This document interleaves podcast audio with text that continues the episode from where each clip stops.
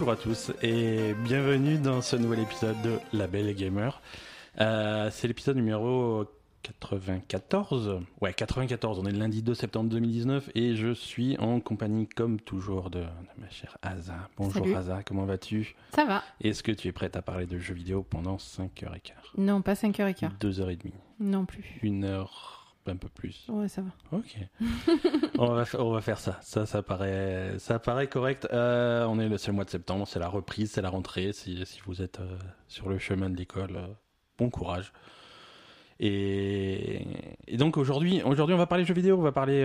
bah, le thème, ça va être un petit peu horreur et paranormal. hein. A On va- priori, ouais. Avec avec les sorties de, de, de cette semaine, on a joué à pas mal de choses. Il y a eu des, des gros trucs. Il y a des jeux qu'on a complètement zappés parce qu'on peut pas jouer à tout. Hein. On a Euh, zappé des trucs Ah ouais, on est des fous. Euh, Astral Chain euh, est sorti sur Ah oui, Switch. ouais, non, on on a peut- on peut pas tout absolument pas le temps de tester, mais ça veut pas dire qu'on n'y reviendra pas dessus dans un épisode futur. Non, on va, on va commencer, on va commencer par Control. Ouais. On va commencer par Control puisque bon, c'est une des grosses nouveautés de cette semaine. C'est le nouveau jeu de, de Remedy, un studio qui est connu pour un- principalement pour Max Payne, pour Max Payne 1 et 2, puisque le 3 avait été repris par, un- par Rockstar après. Euh, ils avaient fait aussi Alan Wake, euh, qui, qui, qui divise un petit peu les, les gens, mais moi j'aime beaucoup Alan Mhm. Wake. Euh, et et ré- récemment, plus récemment, euh, Quantum Break. Euh, Quantum Break, c'était une expérience un petit peu bizarre sur, euh, sur, sur Xbox One, au début de Xbox One, qui essayait de mêler jeux vidéo avec, avec une véritable série télé, en fait. hein. Ils avaient vraiment fait des scènes entre les missions du jeu vidéo. Il y avait des. C'était plus que des cinématiques, c'était des scènes filmées avec des vrais acteurs, des vraies caméras, Mhm. avec un scénario. avec un, qui étoffait un petit peu le scénario de la série et les événements, enfin les scénarios du jeu et, et les événements. Il y avait, il y avait, des, il y avait des acteurs, euh, il y avait Lance Reddick, il y avait euh, Sean Ashmore, Mhm. euh, dont on reparlera tout à l'heure dans, dans Man of Medan. Euh, il y avait, je sais plus son nom, qui, qui joue dans Game of Thrones, Littlefinger. Ah oui, je sais pas son nom. Euh, je sais pas son nom non plus. Bref, voilà, ils avaient fait des acteurs, ils avaient fait. Voilà. Là, avec Control, ils reviennent sur un jeu un petit peu plus traditionnel. Mhm. Euh, même s'il y a des côtés un petit peu filmés, mais euh, ils ont toujours été fans de ça, Remedy. Il y en avait déjà Ah dans, bon? dans, dans Alan Wake euh, et dans Max Payne. enfin, Mhm. très peu, hein, mais de temps en temps, on va trouver des, des, des vidéos explicatives Oui, avec, vrai. avec des vrais acteurs, en particulier des, des vidéos avec un, un genre de savant fou qui c'est l'acteur qui jouait Alan Wake à l'époque. Ah. Euh, qui reprend qui reprend un rôle là. Donc c'est marrant, c'est marrant de trouver ces, ces têtes là. Le jeu se passe dans le bureau fédéral de contrôle. Euh, c'est c'est une agence gouvernementale américaine euh, qui secrète, qui est là pour euh, pour réguler un petit peu les, les phénomènes paranormaux. Euh, on joue donc euh, le, le personnage de, de, de Jesse qui arrive euh, dans, dans ses bureaux, ces bureaux qui, qui sont dans un bâtiment qui s'appelle euh, l'ancienne maison. Ils Mhm. appellent ça l'ancienne maison. En anglais, The Oldest House. Euh, c'est un bâtiment qui est techniquement à New York, hein, dans le centre de New York, mais qui est. On va pas dire magique parce qu'ils emploient jamais le terme de magie, mais c'est un petit peu paranormal, un petit peu bizarre. Euh, c'est un bâtiment qu'on peut pas trouver, personne ne le trouve à moins de Mhm. savoir euh, où le chercher. Ouais, est-ce que c'est euh, pas une autre dimension Ça peut, être, ça, ça hein peut être une autre dimension, ça peut être quelque chose de masqué hein, du, du Mhm. regard des, des simples mortels. euh. Et, et, et Jessie arrive dans ce bâtiment euh, parce qu'elle est à la recherche de son frère qui, est- qui a disparu quand, quand, quand les deux étaient plus petits, euh, qui a été emmené par le bureau de contrôle. D'accord. Euh, donc elle, euh, elle, retrouve, euh, elle retrouve le bâtiment et, et elle arrive en plein milieu d'un d'un- du- d'une alerte en fait. Si tu veux, le, le bâtiment est complètement verrouillé parce qu'ils ont un Mhm. problème interne. Euh, alors déjà qu'elle arrive à trouver le bâtiment, c'est fou, euh, et qu'elle arrive à rentrer alors que le truc est verrouillé, c'est Mhm. donc là il y a des choses qui sont pas expliquées, qui seront expliquées au fur et à mesure du jeu. Mais oui, au parce qu'après le jeu est mystère. pas, linéaire du tout quoi. C'est au début c'est un... t'arrives et tu, tu comprends toi-même au fur et à mesure, Voilà. c'est ça? On te donne très peu d'explications au début. Mm. C'est le, tu, tu rentres dans le jeu, euh, tu prends le contrôle du personnage immédiatement avec euh, Mm. vraiment très peu d'explications. Euh, simplement une, une petite narration qui te dit que bon, les choses ne sont pas toujours ce qu'elles euh, semblent être. Et, et du coup, euh, voilà, application dans, dans le jeu. Donc, premier truc que tu fais, alors sans spoiler, hein, mais c'est vraiment les cinq premières minutes du jeu. Première chose que tu fais, c'est d'aller dans, dans, dans le bureau du, du directeur. Mm. Euh, bureau du directeur, tu arrives, le directeur prend son arme, se tire une balle dans la tête. Bon, très bien, donc tu ramasses cette arme, euh, et, et cette arme, c'est une arme particulière, c'est un truc paranormal, c'est encore, c'est ce qu'ils appellent l'arme de service. Et le fait est que la personne qui est en possession de l'arme de service est, euh, est le directeur de, Mm. de- du bureau, donc tu deviens le nouveau directeur en te saisissant de cette arme. D'accord. Et voilà. Et là, ça, ça commence. Tu commences à explorer ce, ce bâtiment qui est qui est qui est vivant presque, hein, parce que les, les couloirs vont changer. Il y a des choses qui vont apparaître, disparaître. Mhm. euh, c'est c'est assez c'est marrant. C'est marrant. Tu vas tu vas arriver à des endroits que tu as déjà visités, et puis d'un coup, tu vas remarquer un couloir qui qui était Mm. pas avant, ou une porte qui était pas, ou des choses qui ont changé. C'est un peu perturbant, mais C'est c'est vachement intéressant. Euh, et et l'ambiance du jeu, c'est. hum, Si vous avez joué à Wake, c'est- on va, on va retrouver pas mal de choses. euh, le, le même type de paranormal, ça va être quelque part, euh, si on, si on prend des, des références télé, ça va être entre, euh, entre Twin Peaks, entre euh, Lost, entre X-Files, ça va être Mm. dans ces ambiances-là, quoi. Ouais. C'est. Mais, mais c'est toujours intéressant, quoi. Et du coup, comment ça se passe? Une fois que t'es es arrivé dans ton truc et tout, Mhm. euh, est-ce que tu explores tout seul ou est-ce que quand même t'es guidé par des quêtes ou... Alors, c'est assez ouvert. Euh, le bâtiment, Mhm. euh, tu peux aller dans, dans plein de directions différentes, mais souvent tu vas te retrouver avec des, des portes fermées parce qu'il faut la carte de sécurité niveau 3 ou des trucs comme ça. Mhm. Et c'est comme ça que tu vas être limité dans ta progression. D'accord, donc c'est quand même, on te, on te laisse quand même dans le bâtiment Ouais. et, et c'est à toi de... tout le, jeu, tout le jeu se passe dans le bâtiment, tu en sortiras jamais. On, on va dire c'est quand même à toi de comprendre ce qui se passe et ce qu'il faut que tu fasses, et- etc. C'est Ouais, pas ouais. vraiment... Bah, tu, vas, tu vas avoir des missions assez claires. Euh, on va te dire par exemple, bon, bah, il faut, pour, pour faire tel objectif, il faut d'abord rétablir l'électricité ou lever le verrou, des trucs comme ça. Mhm. Donc il faut que tu ailles dans, dans la salle du générateur. Et pour aller dans la salle du générateur, tiens, prends, ma, prends mon badge d'accès euh, niveau 2. Mhm. Et à partir de là, maintenant, tu as le badge d'accès niveau 2 et tu peux ouvrir toutes les portes niveau 2. D'accord. Euh, donc il y en a certaines que tu as déjà croisées, tu peux les ouvrir. Il y a juste un coffre ou un truc à ramasser. Et ça te donne aussi accès à des, nouveaux, à des nouvelles parties du bâtiment. Et, et là, par exemple, là, j'ai je crois que j'ai la carte niveau 3 ou, ou un truc comme ça. Je l'ai pas fini le jeu, hein. mais je dois avoir la carte niveau 3 ou 4, je sais plus. Et, mais je vois très bien des, des, des portes niveau 5 auxquelles j'ai pas accès. Mhm. Et, et dans ma tête, je me dis, bon, bah, il faudra que je revienne là quand, quand j'aurai la carte qu'il faut. Quoi. D'accord. Donc, euh, plus tu progresses, plus euh, tu as accès à des, à des nouvelles parties du bâtiment. D'accord. Euh, c'est un jeu de niveau combat, niveau gameplay, on est. C'est c'est- c'est la troisième personne, c'est un jeu d'action. Tu as ton arme, c'est cette arme de service. Mhm. C'est la seule arme que tu as, mais elle se, elle se transforme. Tu peux, tu peux la développer, tu peux l'améliorer D'accord. avec, euh, avec les, finalement les points d'expérience que tu vas gagner au fur et à Mhm. mesure que tu te bats. Tu vas pouvoir l'améliorer. Et, et du coup, à la volée, ça va se transformer en pistolet, en fusil, euh, en d'au- en d'autres types d'armes, en Mhm. fonction de, de- de tes besoins. Euh, elle se recharge automatiquement, il n'y a pas besoin de, Ouais. de ramasser des munitions ou des trucs comme ça, ça se recharge avec le temps. Et, et ça joue là-dessus en fait, c'est-à-dire que tu vas pas avoir des tonnes de balles, mais, euh, mais tu vas aussi avoir tes pouvoirs. Tu as des pouvoirs euh, principalement télékinétiques. Tu vas, Ouais, c'est ça. voilà, tu vas envoyer des, Des, des ondes, des de, ondes de choc, ou, ou ramasser n'importe quel objet euh, pour le renvoyer- pour l'envoyer à la gueule de tes adversaires. mhm. Mais ça aussi, c'est généré par, c'est géré par une barre de pouvoir. Ouais, Donc, tu en fait, en- tu tu fais euh, un peu, de, un peu de flingue, un peu de pouvoir. Voilà, quand euh, t'es voilà, vide de l'un, tu utilises Mm. l'autre, ou alors tu utilises le bon truc en fonction des, des situations. Et du coup, les combats, alors déjà, c'est assez originaux. Enfin, ils sont Ouais. assez originaux, d'après Ouais, ce que j'ai vu. Et puis, toi, c'est bien, c'est assez dynamique. euh, ouais, c'est vachement dynamique. Mm. Euh, c'est, vachement dynamique, c'est vachement nerveux. euh, Mhm. c'est, C'est assez dur quand même. Je t'ai vu galérer. C'est dur, mais pas trop. Euh, il faut vraiment utiliser tes pouvoirs. Euh, très rapidement, tu as un bouclier aussi, il faut, faut pas hésiter à t'en servir.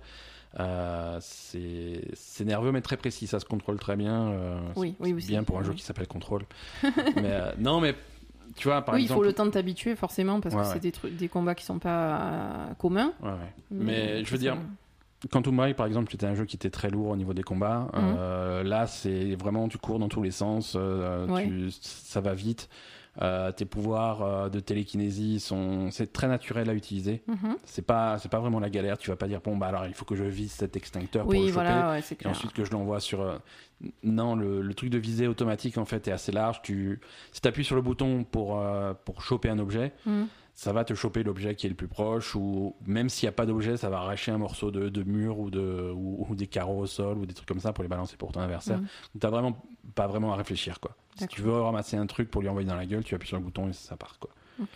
C'est donc c'est vraiment c'est vraiment fun, ça bouge bien. Euh, il y a- comme dit, il y a ce côté exploration qui est qui est, qui est cool et, et, et toujours cette ambiance. Cette ambiance, tu vas tu vas ramasser souvent des mémos, des trucs comme ça. Tu sais, c'est des bureaux. Mais parce qu'en fait, tes adversaires, Ouais. ce sont des les, les gens qui travaillent là. Voilà, qui sont Qui sont, qui sont possédés, possédés ouais, qui sont ou- possédés par une espèce de force inconnue. D'où l'alerte. euh, D'où l'alerte, Voilà. hein, d'où l'alerte. Et, Donc, et donc tu vas te battre principalement contre des employés, des soldats, des gardes, des trucs comme ça Mhm. du, du bureau qui sont, qui sont possédés. D'accord. Euh, mais voilà, tu te balades dans les bureaux, donc tu vas, tu vas passer aussi pas mal de temps à, à lire des, des, des mémos internes, des Mhm. emails, des échanges, des trucs comme ça, plein, beaucoup de textes, euh, un petit peu de vidéos aussi, mais beaucoup de textes, euh, et toujours bien écrit, toujours très sympa, qui, qui étoffe l'univers. Mhm. Euh, et et c'est Et donc ton frère, celui que tu cherches, il bosse là aussi? Euh, c'est pas clair. euh, Parce que tu dis qu'il a été enlevé par le bureau quand il était petit? Voilà, mais c'est. On va pas rentrer dans plus de détails que Ah, ça parce que ça fait partie. C'est vraiment au cœur de l'intrigue du jeu. Ok. Euh, donc on va pas spoiler, mais elle est à, elle est à la recherche de son frère. ouais. Hmm. Euh, donc voilà, moi je suis plutôt. Toi, t'es content. Ouais, je suis content. Le, le, le, le jeu est bien, il me plaît, il me Mhm. plaît beaucoup. On, on continuera à en parler au fur et à mesure que je progresse. Euh, un petit mot sur le visuel euh, et sur la technique parce que ça c'est un sujet important pour contrôle. Euh, déjà, avertissement, les versions console de contrôle euh, sont relativement à la ramasse. Ah, ça, c'est quelque chose que Remedy a. Non, ils en ont conscience, ils l'ont dit, ils vont travailler sur les performances, mais les performances sont pas top. En particulier si vous avez des, vers- des, des consoles euh, entre guillemets de base, euh, PlayStation 4 euh, d'origine pas pro, ou Mhm. alors une Xbox One qui qui est pas une Xbox One X. C'est c'est un petit peu galère. C'est un petit peu galère. Ça va un petit peu mieux sur les consoles pro et sur les consoles. c'est galère X. à quel point ça rame? Ça rame, ouais. Ah, d'accord, ouais, carrément. ouais. Ça rame, c'est ça rame. euh, Donc c'est un problème pour jouer, quoi. C'est un problème pour jouer, surtout sur un jeu qui se veut un petit peu nerveux. Euh, Tu Mhm. as assez rapidement, tu as un pouvoir, par exemple. euh, On a dit qu'on avait de la télékinésie. Tu peux ramasser, rattraper des trucs, euh, voilà. Tu peux l'appliquer sur quand, quand tes adversaires te lancent des grenades ou des roquettes. D'accord, ouais. Et ça, faut avoir un petit peu de réflexe. Ouais, quand le si jeu le rame, jeu rame, si le jeu le rame, c'est voilà. tu vois, c'est- quand ça, en, quand ça en arrive à être handicapant, euh, donc euh, méfiance pour ça. D'accord. Parce qu'en fait, le jeu. euh, bah, euh, Ouais. Vas-y, continue. Euh, le jeu est disponible sur Xbox, sur PS4 et sur PC. Euh, Mais en fait, il est trop. Il, il utilise des trucs qui sont qui bouffent trop de. c'est ça, de, de ressources, de, ressources. performance. D'accord. Euh, Et ils n'ont pas eu le. Enfin, ils n'ont pas pensé à réduire ce truc-là pour les, pour les bah, consoles. c'est de l'optimisation qu'ils n'ont pas forcément réussi. D'accord. Euh, surtout que ça a l'air, ça a l'air un petit peu bizarre parce que, euh, alors nous on joue sur PC et on va parler de la version PC dans deux minutes, mais d'après ce que je lis sur différents forums et sur différents trucs sur les versions console, il y en a qui ont le même modèle de console, une PS4 de base ou même une PS4 Pro par exemple, Mhm. qui vont avoir le même modèle de console et qui vont avoir des problèmes techniques très différents. Donc c'est, Ah bon? assez bizarre. D'accord. C'est assez bizarre, mais euh, Remedy travaille dessus et devrait y a- il devrait y avoir des améliorations. Euh, la version PC, la version PC, alors c'est une exclusivité Epic Game Store. euh, c'est un petit peu différent. Là, ça va être en fonction de la puissance de votre ordinateur. euh, sur une configuration euh, raisonnable, le jeu tourne bien. Et là où, le, là où ça devient intéressant, c'est si vous avez une des dernières cartes vidéo euh, Nvidia qui gère l'éclairage en ray tracing, le, le RTX. Mhm. Euh, là, on passe dans une autre dimension. Là, c'est quelque chose de complètement différent qui n'existe pas sur console Mhm. euh, qui n'existe pas sur console, euh, qu'on va voir que sur les cartes vidéo NT, euh, RTX. Mm. Et, et voilà, c'est les effets de ray tracing, l'éclairage, toute la lumière, tous les reflets sont, sont, sont en ray tracing. Et euh, c'est pas le premier jeu qui fait du ray tracing. Euh, c'est, on en avait dans Battlefield 5, on en avait dans le dernier Tomb Raider, Mm. mais euh, ça avait pas spécialement ému les foules. Oui, là, c'est- Euh, c'est impressionnant. Moi, j'ai fait tourner Tomb Raider, euh, Shadow of the Tomb Raider, donc en ray tracing. Alors c'est joli, ouais, on va pas, on va pas se mentir, Mhm. c'est super joli, mais bon, voilà, c'est c'est un jeu qui est bien, bien éclairé, les lumières sont, c'est joli. Là, c'est, là, ça change tout. Bah là, tu es dans des bureaux avec t'as à la fois de la lumière extérieure, à la fois des néons. Ouais. Donc, tu as plein d'ombres partout, tu as des vitres. hein. Ouais, donc, t'as euh, beaucoup d'effets lumineux dans les combats, les, les pouvoirs Ouais. que tu utilises euh, ont, ont beaucoup d'effets lumineux, donc ça c'est très intéressant. Euh, et, et voilà, et les reflets, l'éclairage, c'est dans un environnement qui a beaucoup de très reflets, crédible. hein. Ouais, c'est très crédible. J'ai jamais vu un jeu éclairé comme ça. Et l'éclairage vraiment, tant que tu l'as pas vu, tu te rends pas compte à quel point c'est, important. Euh, parce que ça, ça donne vraiment un réalisme euh, vraiment, différent. Mm. Euh, en fonction de la position des sources de lumière, de ton reflet dans les vitres, ou Mm. soit tu vas voir au travers, soit tu vas quasiment pas voir au travers parce que t'as- il y a trop de lumière de ton côté, donc du coup tu vas voir que du reflet. Mm. c'est et ça, c'est calculé en temps réel, c'est pas c'est pas simulé et, ça se voit. Franchement, ça se voit et c'est quelque chose qui, manque aux versions console euh, actuellement. Et, du coup, ça ça apporte un débat sur la prochaine génération de consoles. Euh, la Control, c'est un des premiers jeux à vraiment mettre en avant le, le ray tracing. Mhm. Euh, et, et ça va continuer comme ça. Les, les cartes vidéo euh, qui font du RTX vont se, vont se démocratiser. De plus en plus de configurations PC vont en avoir. Ouais. Euh, là, on va vers une nouvelle génération de consoles. Si c'est une génération de consoles qui ne, qui ne prend pas en compte le RTX, qui ne fait pas de RTX, Ah, c'est la loose. c'est, ça va être compliqué. Ça va faire pendant toute une génération euh, un écart Un écart monumental entre, entre les et consoles console, et les. PC. Mm. Euh, ça, c'est vraiment le, le, le train qu'il faut pas rater. Ouais, J'imagine qu'ils sont dessus quand Je même. pense qu'ils sont dessus parce que, a priori, les dernières rumeurs qu'on avait, euh, c'était que à la fois Sony sur sa PS5 et Microsoft sur les projets Scarlett euh, avaient du RTX. Euh, quand il y avait eu euh, toutes ces infos techniques sur la PS5 qui avaient été dévoilées, ils avaient expliqué que eux, le RTX, ils s'en servaient à la fois pour la lumière, mais aussi pour la gestion du son.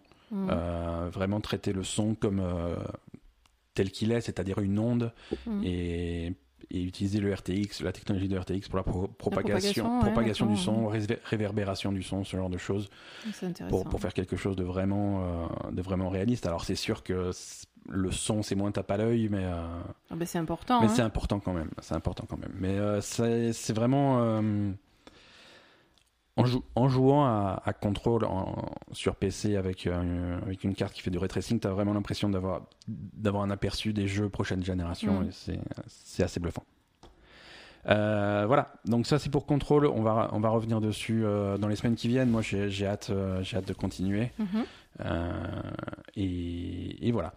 Euh, alors c'est pas tout cette semaine, il y a beaucoup de nouveautés. On a, on a également joué à, à, Medan, euh, le, le, nouveau jeu de, de Supermassive Games.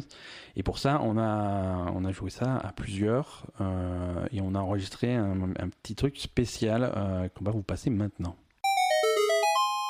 Alors, euh, cette semaine, on a donc pu jouer à, à Man of Medan. Alors, on va. Alors, déjà, qu'est-ce que c'est Man of Medan? Ceux qui n'ont pas suivi, euh, fallait écouter les épisodes précédents du podcast.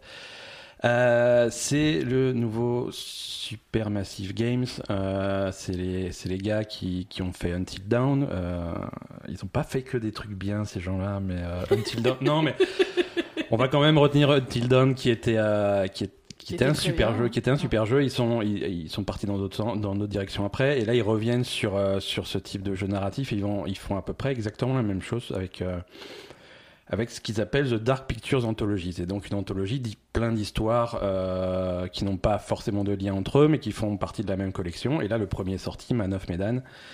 Euh, et, et donc pour euh, Man of Medan, on a, euh, on a la possibilité de jouer jusqu'à 5 joueurs. Euh, donc on a essayé ça, c'est ça qu'on a essayé. Alors euh, Asa, aujourd'hui on a, on a deux invités pour cette euh, petite section du podcast. Oui. Euh, on a Lionel, bien connu de, des amateurs de On se pose des questions. Salut, Salut Lionel, Ça va, Bien- Ben? bienvenue ça dans, va ça dans la Belle Salut. Gamer. On a, on a Joël. Salut Jojo. Salut. Voilà, on a, on a une équipe presque complète. On devait être 5 pour jouer à Man of Medan. On a été abandonné par un traître qu'on ne va pas citer, mais vous pouvez retrouver On se pose des questions tous les jeudis si vous voulez l'entendre. Euh, voilà. Son Non, le- prénom commence par un B et, Et finit finit par par un Riac. C. Et voilà. Donc, euh, Man of Medan. euh, donc, c'est le même principe. C'est jeu narratif. euh, c'est thème un petit peu horreur, même beaucoup. et donc, on a plusieurs personnages. On a cinq personnages principaux qui vont, à qui va arriver quelques péripéties, parfois mortelles. Et, et on va suivre ça. Et donc, il y a ce mode de jeu où chaque joueur peut jouer un personnage. Alors Donc, le mode de jeu s'appelle soirée télé. Hein. soirée télé. Et c'est ça le principe, hein. c'est comme, un, c'est comme un, un- un film d'horreur un petit peu long, mais un film d'horreur qu'on va regarder tous ensemble à la télé. Et on se passe et chacun la manette euh, À tour de rôle. à tour de rôle, ouais. À tour de rôle, ouais, c'est ça qu'on a fait. Alors c'est pas, c'est pas un concept nouveau parce que les gens jouaient déjà Until Dawn comme ça, ils se passaient à la manette. Oui, mais là ils l'ont officialisé. Là quoi. c'est officialisé, passe la manette à machin, les noms sont donnés, ils te disent quand, quand faire tourner euh, pour que chacun con- contrôle son personnage. En fait, on partage les personnages au début du jeu et après. Voilà, euh, on s'attribue euh, les, les cinq personnages. Alors les cinq personnages, il y a qui? Euh, Il y a... Alors à noter quand même que sur les cinq personnages, on a deux filles et trois blacks. Donc c'est plutôt bien. Au niveau diversité, c'est plutôt cool euh, Voilà. sur, sur les personnages. Beaucoup de cases. Euh, on a on a deux frères, on a hum, Brad, Brad. Brad et Alex. Euh, bah, Brad qui est un petit peu un, Un intello. Un intello, voilà, exactement. Ouais. C'est- un peu le truc. Alors Euh, après, dans la version qu'on a faite, Brad, on le voit pas énormément en fait. Je sais pas si c'est par rapport à nos choix ou. C'est possible. Est-ce que je sais pas si ça peut être très différent, mais en tout cas, l'impression qu'il a malheureusement, un peu un rôle un peu on- secondaire quand on même. le voit pas beaucoup. Ouais, C'est ouais. pas le personnage principal. Ah, Voilà. J'imagine clairement certains choix où on pourrait le voir plus. Ouais, Ouais, voilà. hein. Après, Ouais. euh, on, on- on a une certaine version de l'histoire, il peut y avoir d'autres trucs. Euh, Alex, euh, son grand frère, qui est donc en couple avec euh, Julia. Mhm. Euh, Julia, qui est la petite sœur de Julia, qui est la petite sœur de Conrad. Conrad. Euh, et c'est c'est c'est deux Fils de riches.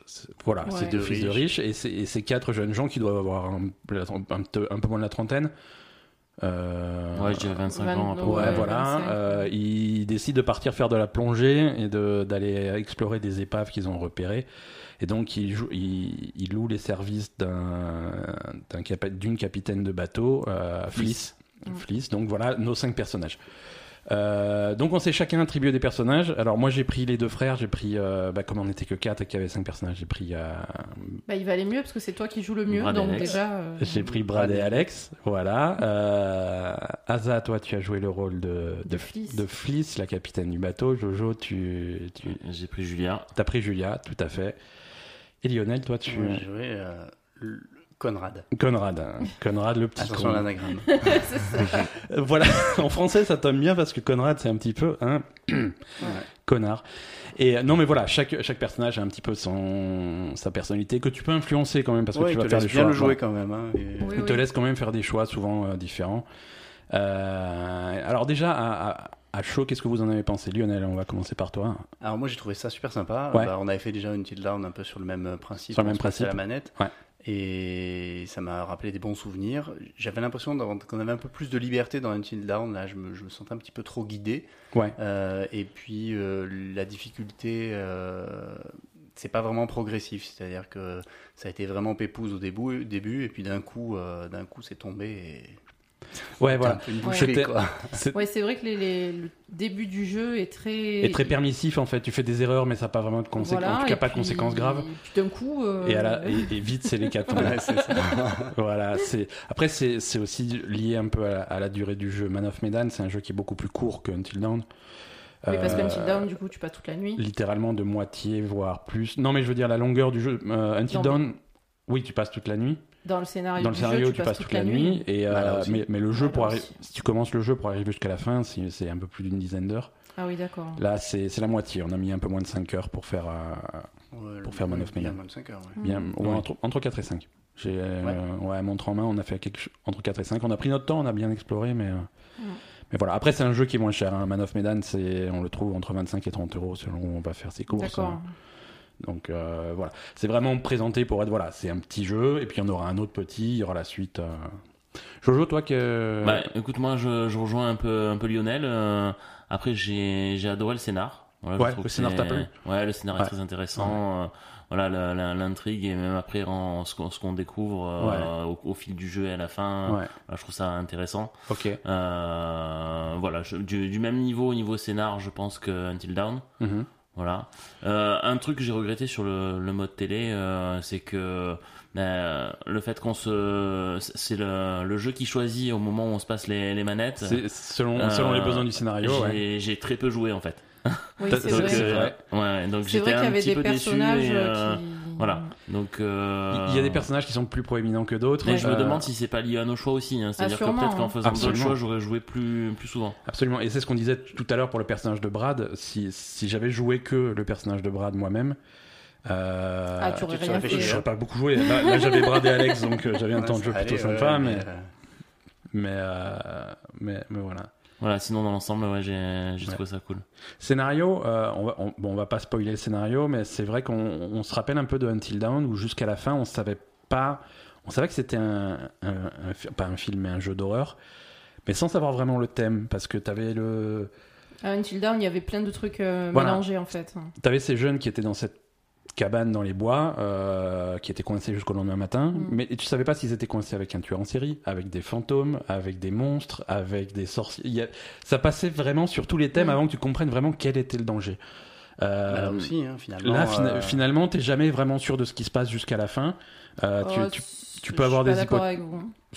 Alors, voilà, tu peux avoir des hypothèses, tu je peux trouve comp- que là, le, le scénar est quand même beaucoup plus clair. Ouais, mais que- le, le scénario est clair, mais toi, t'as as compris assez tôt ah, ce qui se passait. Ouais, mais bon, en même temps, moi, je regarde que ça toute la journée. Des films d'horreur du matin euh, au soir. ouais, Instantanément, j'ai compris ce qui se passait, quoi. ouais. Toi, qu'est-ce que t'as pensé du jeu euh, Euh, ben moi, malheureusement, j'ai été un peu déçu. Ok. Euh, par rapport à Until Dawn, j'ai vraiment beaucoup, beaucoup préféré Until Dawn. Ouais. Euh, que ce soit au niveau euh, scénario, Ok. je trouve que c'était beaucoup plus complet dans Until Dawn. Bon, comme tu dis, c'était plus long. C'était plus long, il y avait moyen de, développer plus les Plus personnages. Euh, Ouais. Là, ce qui m'a gêné dans le scénario, euh, principalement, c'est que bon, on sait que ça se passe sur un vaisseau fantôme. hein, Ouais, voilà. ouais. Et le vaisseau fantôme, tu y arrives littéralement au milieu du jeu. Je trouve que c'est un problème, vraiment. Au milieu. Au tiers, en fait. Ouais, au tiers, Ouais, Il y a, pas, trois il y a- chapitres, il y a il me semble pas qu'il y a trois chapitres. Il y a trois grands actes, acte- acte 1 à 3, Ouais. euh, et l'acte 1 n'est pas- tu es pas sur le bateau. Non, Et il, arrive des, il, il leur arrive des trucs quand même. Il se passe pas rien dans l'acte 1, mais c'est pas, non, ça fait pas peur. Voilà, c'est. Les thèmes d'horreur euh, arrivent plus tard. Pour moi, euh, il aurait fallu arriver plus rapidement sur le bateau. Ouais. Parce que je préfère l'ambiance, etc. Euh, voilà, après Ouais. c'est personnel. hein, mais... Et, c'est vrai qu'au niveau du gameplay, par contre, euh, comme, disait Lionel, on avait plus de liberté dans Until Dawn, il se passait plus de trucs, je trouve. Ouais. Euh, on avait plus la liberté de- d'appuyer sur la manette, tandis que là, c'est il se passe rien, et puis d'un coup, il faut que tu fasses coup, tes c'est la trucs fin. Ouais. en une seconde chrono, donc Ouais. c'est compliqué. Ouais, alors c'est un jeu narratif, donc il y a vraiment beaucoup de ça. C'est de l'histoire, c'est des choix, des choix de dialogue euh, et, euh, et beaucoup de bah, ce qu'on appelle les, les, les QTE, les Quick Time Events, c'est-à-dire à un moment donné, tu as un quart de seconde pour appuyer sur triangle, sinon t'es mort. Euh, C'est assez rapide. c'est assez, Ouais, rapide. il faut avoir l'habitude de la manette aussi. hein. C'est Voilà. ça. Euh, là, là, on s'est mis dans un contexte, on a fait ce mode soirée télé avec, euh, avec des, des, des, des joueurs, sans, sans dénigrer, hein, Lionel, Joël, vous n'avez pas l'habitude d'avoir des manettes de PlayStation en main.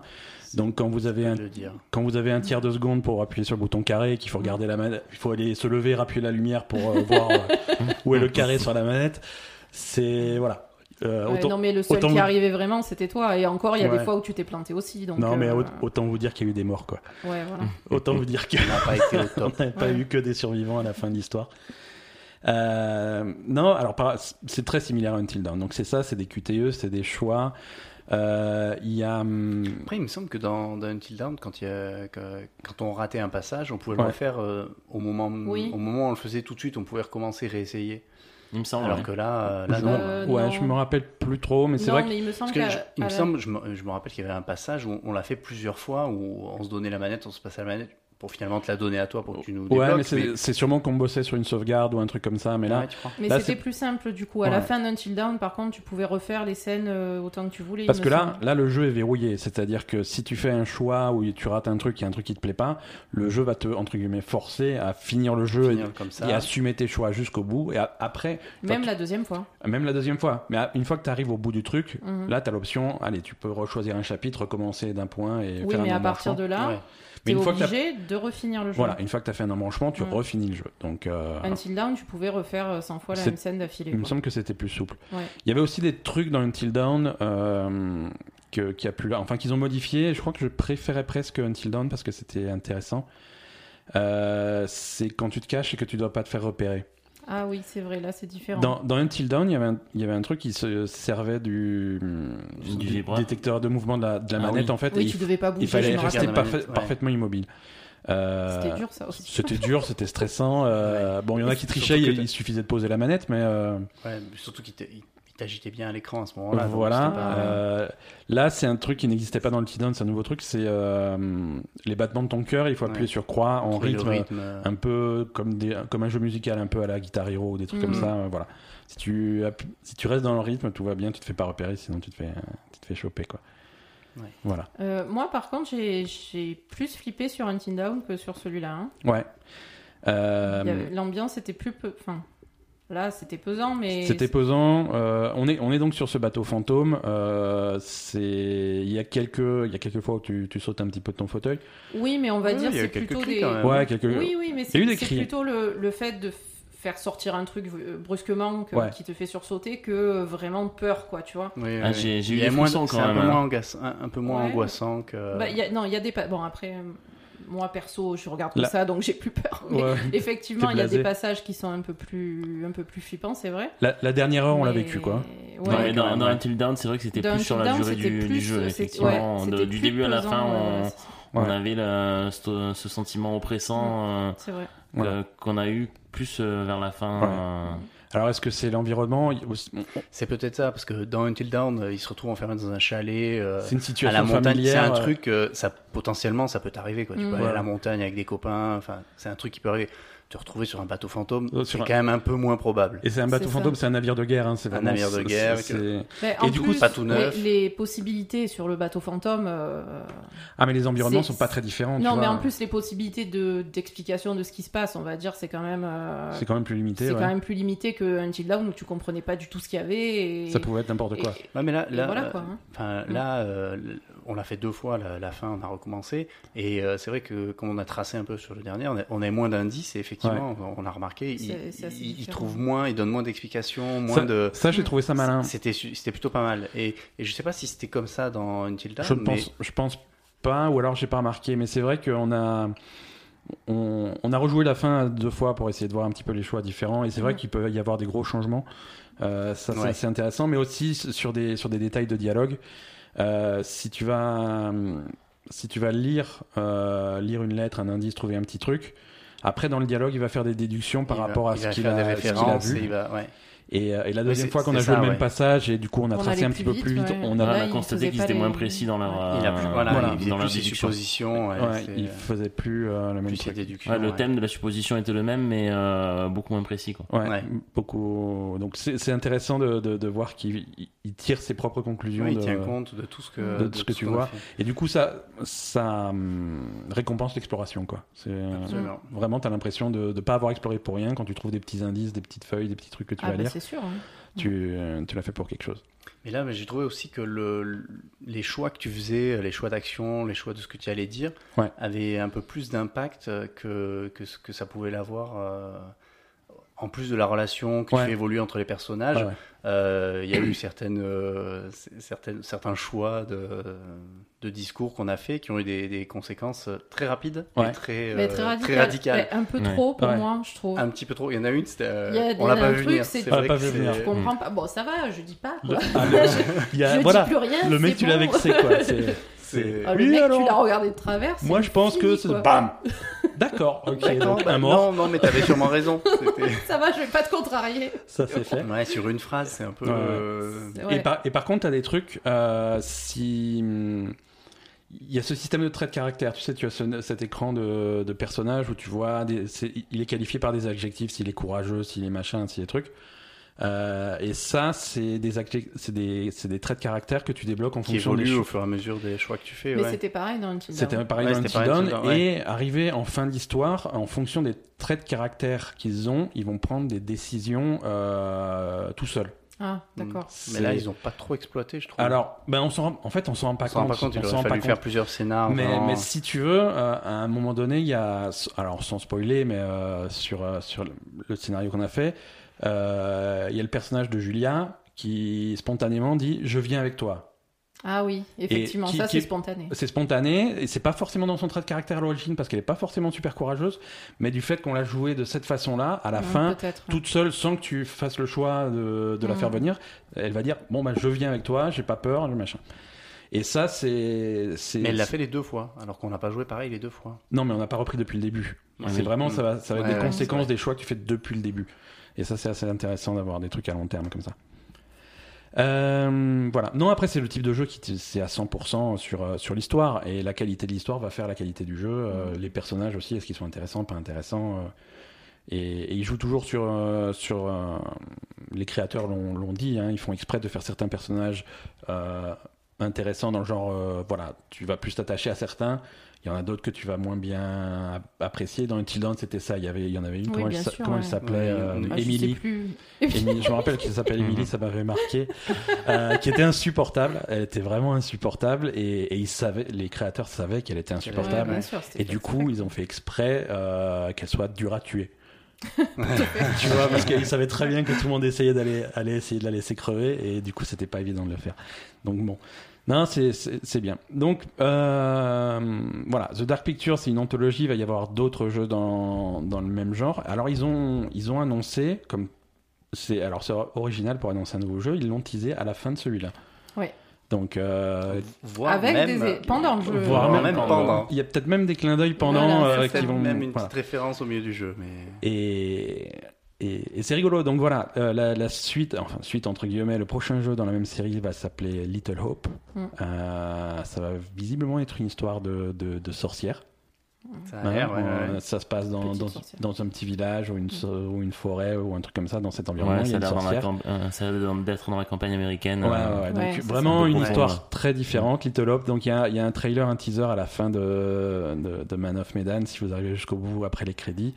Euh, bon après il y a la phase, vous pouvez tricher, aller le voir sur YouTube hein, sans problème, mais ça c'est prévu pour 2020 et je crois que c'est le rythme qu'ils veulent avoir, ils en font un par un. Un par par un. an. mais non plus que ça, hein, tous les six mois en fait. Euh, Ah oui. ouais, Et à chaque fois, donc des, des trucs, euh, on va dire court entre courts guillemets. de la, ouais, de, de la, de la durée de Man of Medan. Ouais, voilà, 4-5 heures, c'est ce qu'ils visent. Euh, et et sortie plus régulière, un petit peu comme un jeu épisodique, mais sans, sans lien entre les différents épisodes. Et, Peut-être euh, qu'il y en aura un petit à petit. peut-être euh, qu'il y aura un fil conducteur. Il y a... Ah, on n'a pas parlé de, de notre ami le, le le conservateur. conservateur. Mm. Exceptionnel. et Exceptionnel. Ah oui, il y a, il y a- Très bon personnage. Voilà, on va, on va continuer à parler un petit peu de Man of Medan deux minutes parce qu'il y a deux thèmes que je voulais, dont je voulais parler. Il y a ce conservateur, c'est, en fait, le, le contexte du jeu, c'est que tu as ce conservateur qui a, il, il habite dans, enfin, il te reçoit dans un espèce de musée ou une Dans une bibliothèque, voilà. ouais. Et, et- et c'est là qu'il garde toutes les histoires. Donc c'est lui un peu qui va te raconter l'histoire. Voilà. C'est le narrateur. C'est le narrateur. Et euh, il y avait le même principe dans Until Dawn, Ouais, c'est c'était ça le il y psy, avait- il y avait le psy, t'avais ouais. le psy qui te. euh, Mais qui jouait un rôle plus. prenait plus d'importance à la était fin. plus il actif, était- ouais, ouais, qui était bah, plus on- actif. Fin, pas ça- ça forcément, des- verra que. Mais là, le- euh, Apparemment, le conservateur, c'est le fil conducteur et c'est lui que tu vas voir dans chacun voilà, c'est des ça, ça reste lectures. le- Il sera toujours rendez-vous euh, Oui, donc peut-être effectivement qu'après il va prendre un rôle différent, quoi. Ouais. Niveau acteur, on a, on a, voilà, je voulais pas aussi parler des acteurs. On n'a pas le même niveau euh, vrai. euh, que dans Euh, Until Until Dawn, Dawn. avait Et Rami Malek. euh. Et, et voilà, ça, ça, ça joue beaucoup. Et, pas, et Peter Stormare hein, qui, Ah oui, faisait, c'est vrai. ouais, qui, qui faisait le, le psy. Le psy, ouais, On vrai. avait euh, ouais, Rami Malek, la star miraculeuse, le mec qui était inconnu au moment où ils ont fait Ouais. Until Dawn. Ils se sont gavés Et le jeu est sorti en même temps que Mr. Robot, donc euh, C'était une super star. c'était jackpot. Et il y avait Eden C'était- Panettiere qui faisait, qui était de Heroes. Euh, Mm. Là, en acteur, il y a hum, comment, Moi, le seul que je connaissais, c'était Sean, euh, Sean Ashmore. Sean Ashmore, ouais. Sean Ashmore, c'est un acteur, un petit acteur. euh, qu'on a vu dans The Rookie il y a pas longtemps. mais ouais, en série, ça, il est dans The Rookie. En jeu vidéo, il avait fait euh, Quantum Break. Quantum Break, ouais. Comme on, en parle, on en parle dans, avec Control aussi, qui est dans l'actualité. Mhm. Euh, Quantum bon, Break, ouais, ils avaient pas- fait plein d'acteurs aussi, et il y avait, il y avait Sean Ashmore. Ouais. Enfin bon, voilà, c'est pas non plus un casting euh, exceptionnel, quoi. Les autres, on les connaît pas du Les tout. autres, on les et connaît lui, pas, on le connaît Et ils sont pas forcément. Ils sont pas forcément bons. Le conservateur C'est est, vrai. fantastique. Ouais, le Euh, conservateur Ouais, est le conservateur est bien. ouais. conservateur est fantastique. Ouais, c'est vrai que les Euh, autres, il n'y a pas de. euh. Fleece, c'est pas mal. Fleece, c'est pas Flea, c'est mal. pas mal, ouais. Euh, Ouais, mais- Mais pas fou. Elle, euh, les- Au début, au début, c'est, au début, c'est vraiment bien. J'a- j'a- J'accroche Ouais. vraiment le personnage. Ouais. Mais Après, après, alors c'est peut-être la façon dont on l'a joué, ouais. mais ça se lisse un peu à la fin. et, c'est euh, vrai. C'est vrai. Moins marquant. et non, ouais, voilà, le conservateur, le personnage de Fliss. Après, les autres personnages, y compris le Conrad, le personnage de Sean Hatmore, Bon, sont- ça, c'est Conrad, ça va. hein. Moi, j'ai bien aimé Ouais. Conrad. hein. Ouais. Parce que justement, au début, c'est vraiment le petit con, et puis Ouais. ça évolue, on va dire, un peu mieux. Mais... Bah, ça dépend qui est-ce qu'il joue. Ouais, Ouais. voilà. mais, mais Julia, par exemple, euh, ils ont, Julia, moi, ils je ont pas réussi à développer non. le personnage euh, et, les, et les deux frères. Les deux frères non plus. hein. Je suis Euh, désolée. Alex mais et- Brad, hein. Bon. C'est pas top, quoi. Voilà. Voilà, donc c'est tout pour, euh, pour euh, Man of Medan, pardon, je suis complètement perturbé. Oui, parce que là, il faut savoir qu'on a joué et qu'il est à peu près euh, Il est 1h du une- matin. Il est 1h du matin, on vient Voilà. de finir Man of Medan. euh, Donc on est deux tous fois, fatigués. C'est ça, 1h10. Mais c'était bien. mais c'était bien. Euh, on, va, on va libérer et remercier euh, infiniment nos, nos invités express, euh, Jojo Lionel. Merci d'être euh, venu. Merci, pour l'invitation. On vous laisse aller vous coucher et, euh, et, Et Asa, nous aussi, on va se coucher. Non, non, nous on poursuit, on fait la suite de ce podcast euh, tout de suite. Ouais, J'espère bien. On, on reprend, on est, on est nouveau tous les deux, euh, Asa. On- Salut. on- enfin, enfin seul. Euh, enfin seul avec, euh, avec nos millions d'auditeurs. Oui. Ça va bien. Millions. On, on reste dans le thème euh, qui fait peur. après Man of Medan et, son, et son bateau fantôme, on, va dans des forêts un petit peu, un petit peu glauques avec, avec Blair Witch. Ouais, alors ça, c'est. Euh, Je c'est- l'attendais. Tu, tu- tu l'attendais, voilà. C'est Blair Witch. euh, c'est, c'est- à l'E3, c'était le seul jeu qui t'intéressait. Exactement. Euh, c'est, sorti. euh, alors, on n'a pas beaucoup joué, c'est sorti vendredi. euh, Oui, on n'a pas eu le temps de beaucoup jouer, mais bon. C'est sorti vendredi. On a passé du temps sur Man of Medan, qui est aussi sorti vendredi. Donc, c'est, un peu serré. C'est dispo sur PC et sur Xbox uniquement. Mm. Pas de version PlayStation pour ça. C'est disponible sur, le, Pass. sur le Game Pass, à la fois sur PC et sur Xbox. Donc, euh, donc voilà, si vous avez le Game Pass sous la main, allez tester Blair Witch. Euh, donc l'histoire, on, on est dans l'univers de Blair Witch. Donc si vous avez vu le film, euh, c'est dans cet univers-là. Si vous avez jamais vu de film Blair Witch, bah, on est dans une forêt dans Massachusetts aux États-Unis et euh, apparemment il y a une sorcière et des gens qui disparaissent. C'est ça. Il n'y a pas besoin de savoir beaucoup plus euh, sur, euh, sur l'univers. Donc on est dans cet univers-là, on joue, on est dans le- la peau d'un mec qui s'appelle Ellis, c'est Ouais. ça, euh, qui rejoint un groupe de le shérif et un groupe de recherche euh, qui recherche un enfant de 9 ans qui a disparu dans cette Voilà. forêt. C'est ça. Donc euh, disparaître dans la forêt où il y a la sorcière, a priori c'est Ça pue du cul. c'est une mauvaise idée. Donc on rejoint on rejoint le groupe de recherche, on le rejoint on a fait la réflexion très tard dans la journée puisque tout de suite il fait nuit et ça paraît une mauvaise idée de faire ça de nuit. Ouais, c'est ça. Tu commences le jeu, il est 19h30. euh, Ouais, ouais, bon, c'est, bof. Moyen, quoi. Euh, et, et voilà. Un, un gros axe euh, de, de ce jeu, c'est le chien. Tu es accompagné de, de, de boulettes. euh, Boulettes. boulettes. Comme, la balle de, comme une balle de revolver, hein, pas comme Oui, pas- viande. Boulette de Boulette, euh, donc on est avec notre, notre ami Boulette et c'est- voilà, c'est c'est le chien qui, qui t'accompagne. Ouais, donc en fait, euh, t'as vraiment la- en, en permanence l'interaction entre ton personnage et le chien. C'est un élément central du gameplay. C'est Ouais. pas juste un chien qui est Si avec vous toi. aimez pas les chiens, faut pas jouer à Blair Witch. C'est Clairement. c'est- un élément central de gameplay. Le, le chien il est toujours avec toi. Tu Mm. as différents types de commandes que tu peux lui donner. Tu peux lui demander de, de- de- euh, va chercher. Donc là, il va, il va gratter un petit peu, il va flairer dans, dans le coin Mm. où tu es pour voir s'il n'y a pas un truc à ramasser. Euh, Oui, parce que le principe, c'est que le chien va t'aider euh, Ouais. du coup à, à chercher des trucs. Mhm. euh, notamment le petit garçon. Hein, Ouais, euh, ouais. Et voilà, quand- tu et- peux lui faire sentir des trucs pour Voilà. qu'il suive des pistes. Exactement. Et quand il trouve des choses, des objets ou des trucs dans la forêt, il aboie, il t'appelle et tu vas voir ce qu'il a trouvé. quoi. Voilà. Et tu peux le récompenser quand, quand il fait des bonnes choses, tu peux l'engueuler s'il fait des conneries. Euh, je je ne sais pas ce que ça fait, je préviens déjà, je n'engueulerai jamais ce Mais oui, chien. je veux dire, à un moment, il a ramassé une connerie euh, qu'on en a rien à foutre, tu l'as même pas engueulé quoi. Non, je vais pas engueuler, je vais pas l'engueuler. le Non, tu l'as pas, tu l'as pas engueulé, tu l'as félicité, donc euh, il a Mais- rien compris le chien quoi. Et depuis, il me ramasse des merdes. Et voilà. Euh, voilà. Donc, et très vite, on se retrouve dans cette forêt la nuit avec une lampe de poche. on voit rien. Et Avec donc, une lampe de poche qui éclaire très peu. Elle est foireuse cette lampe de poche, mais je pense que je les soupçonne d'avoir fait ça exprès. Ouais. Euh, c'est assez assez flippant comme ambiance. Euh, Ouais, je trouve que l'ambiance est, est bien réussie. Et plutôt pas après, mal. on n'a pas, comme dit, hein, on n'a pas joué On a longtemps. joué, voilà, on a joué une heure, hein, donc on va vraiment vous parler de, de l'intro du jeu. Quoi. Euh, Mais on a toujours cette ambiance de forêt un peu, un peu sinistre, ouais. Bizarre, avec les, les, les artefacts euh, de, de Blair Witch. Hein. C'est quand même. euh, Ouais, ouais. ça, ça- ça- Et pour- ça reprend vraiment les, les, les thèmes et les choses qu'on voit dans le, dans le film. hein. Donc, Ouais, ouais. Et pour, pour rester proche des thèmes du film, c'est un jeu qui se passe en 1996. C'est ça. Donc on a. Un on- vieux Nokia. on- en téléphone, on a un vieux Nokia. On peut même jouer au serpent sur le vieux Nokia, c'est très bien. C'est vrai. Et, euh, et, très vite, on, est, on, on se retrouve en possession d'un vieux caméscope, euh, un caméscope à cassette. Euh, Voilà, donc le caméscope aussi, hein, c'est un des thèmes centraux de Blair Witch. donc, Ouais, ouais, euh, ouais. voilà. euh, et, et du coup, ça aussi, ce, ce caméscope est un, C'est un élément de un gameplay. élément de ouais. gameplay parce qu'on va trouver des cassettes euh, magiques. Hein, je, je sais pas comment. Ben, après, de toute façon, visiblement, euh, rapidement, on se rend compte que, euh, que c'est la merde. hein. que c'est la merde, mais que t'es dans une espèce, du, je sais pas, de, de- de- d'univers euh, à toi, quoi. Ouais. Donc, euh, où tu peux avoir des interactions avec des choses que visiblement euh, les autres ne voient pas.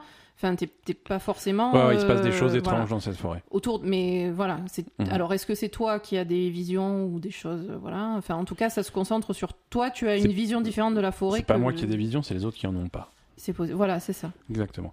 Voilà.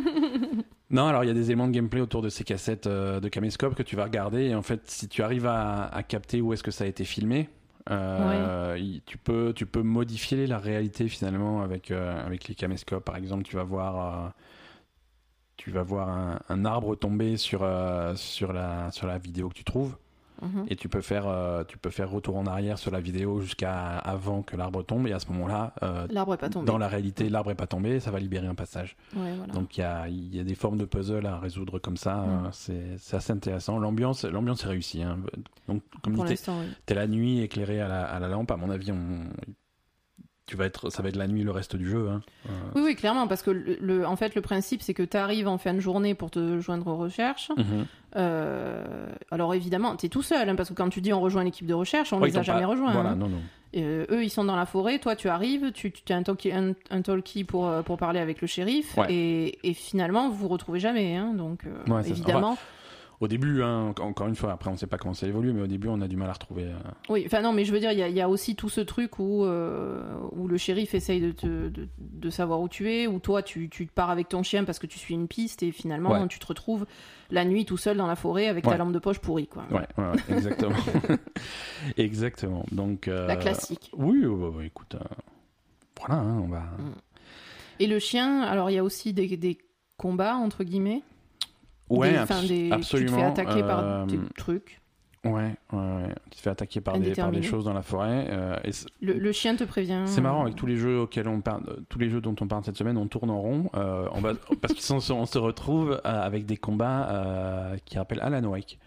Puisque C'est vrai, Alan c'est Wake, vrai, il avec fallait, les corbeaux là. euh, oh, que ce soit des corbeaux ou des machins, c'était des, des, Des ombres à- espèces d'ombres qu'il fallait, il fa- fallait braquer ta lampe torche dessus pour, Ouais. euh, pour, pour les choper. Et là, dans Blair Witch, c'est pareil. Il y, a des, il y a des trucs bizarres dans la forêt et pour s'en débarrasser, il faut braquer ta lampe dessus. Mm.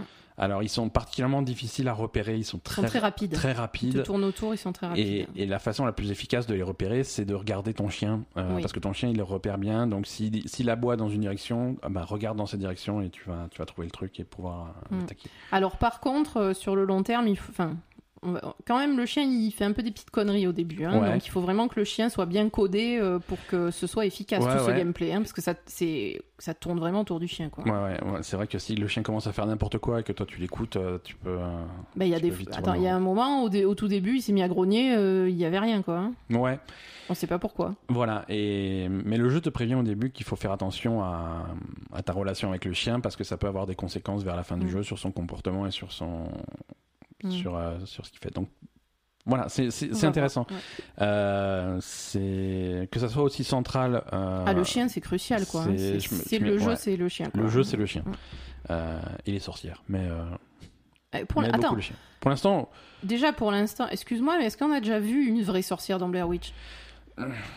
C'est Moyen. Hmm, en tout cas, pas dans le premier, mais oui, non, c'est. euh, C'est suggéré, mais c'est suggéré. C'est suggéré.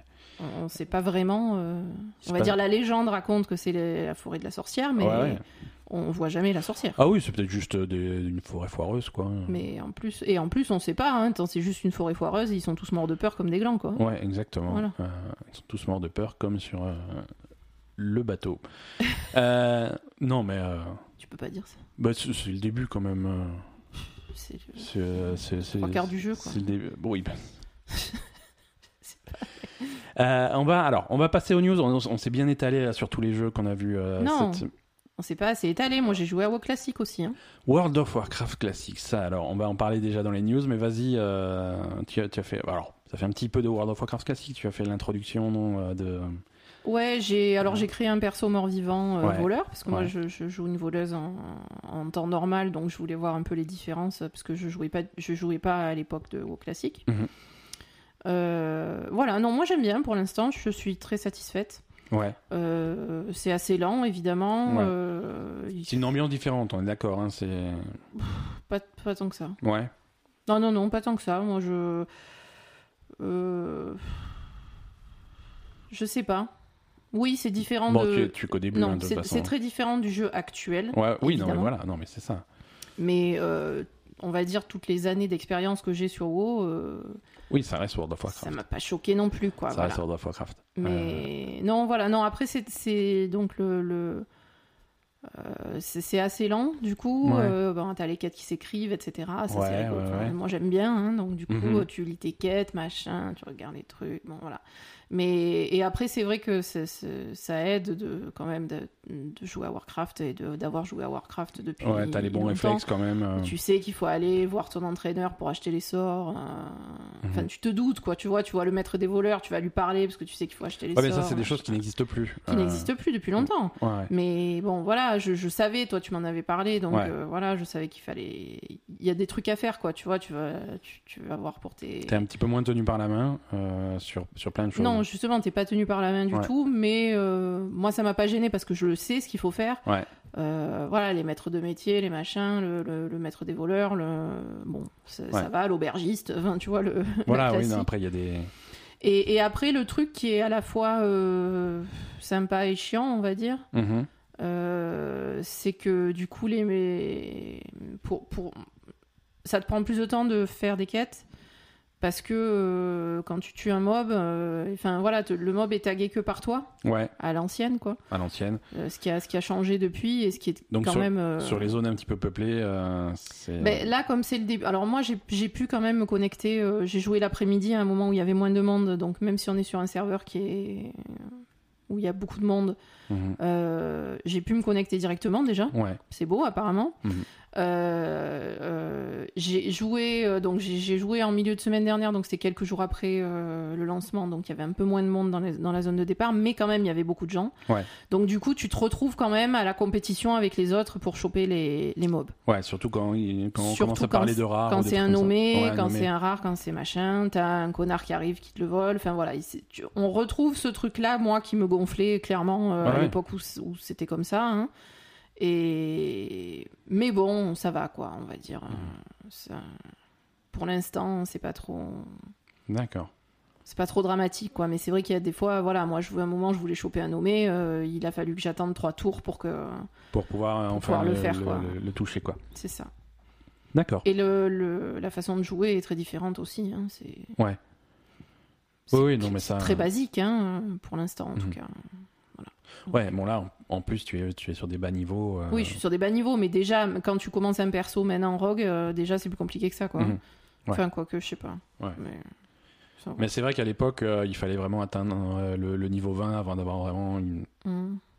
Une Non, idée de, de comment on se joue le, personnage. t'as- le vendeur de poison. Enfin, en- alors, les poisons, j'en ai pas encore, hein. Ouais, ouais. Hein, il faut attendre. euh, Déjà, il faut acheter le tu- sort de camouflage. C'est rigolo, Ouais, quoi, ouais. tu vois, ça n'a rien à voir, quoi. Faut acheter le sort de camouflage, il y a, il y a, il y a des il y a le système de composants. Pour certains sorts, il faut que tu, que tu aies le bon composant dans ton sac. euh, C'est vrai? Ah, ça, j'ai pas, j'ai pas, Euh, ah, j'ai pas vécu encore. la poudre de disparition. C'est pas vrai. Ouais, si tu as pas de poudre de disparition, ton sort tu le fais pas, donc il faut avoir un stock pour. euh, Ah d'accord. Ça j'ai pas vu encore. Non, mais ça- là j'ai juste vois. vu le vendeur de flèches, euh, le vendeur de poison, le vendeur de Ah, le vendeur de flèches, le grand ami des chasseurs. Euh, ah non, moi j'ai des des lancers de des couteaux de Quand t'es lancer. chasseur et que t'as plus de flèches, tu te sens seul. hein.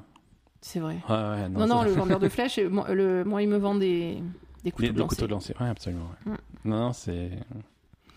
Non, Voilà, mais c'est bien, c'est une euh, expérience inté- intéressante et, et qui fonctionne bien. On, en on va en parler dans les news tout à l'heure, mais, c'est- Mais, mais c'est quand même, c'est quand même, enfin moi, je- alors moi j'aime bien euh, les les RPG comme ça qui sont très lents, Ouais, euh, où tu, voilà, t'es vraiment dans le truc, euh, tu t'es tranquille. Enfin voilà, tu vois, j'aime pas trop les jeux, enfin non pas j'aime pas trop les jeux, mais j'aime bien jouer à un genre, ce genre de jeu comme ça très lent et très. Mhm. voilà. Donc moi je suis, je suis plutôt satisfaite pour l'instant. Après ça va peut-être me gonfler rapidement, mais voilà. Pour l'instant je suis contente. d'accord, bon, bah super. Mm. Euh, bah, t'a- t'auras l'occasion d'y rejouer, on en, on en reparlera Ah, de sûr, toute façon. euh. Mm. Mais, mais bon, ça, ça a du succès euh, au classique. Mm. Ça marche pas mal. On, on passe aux news? Oui. Allez, c'est parti.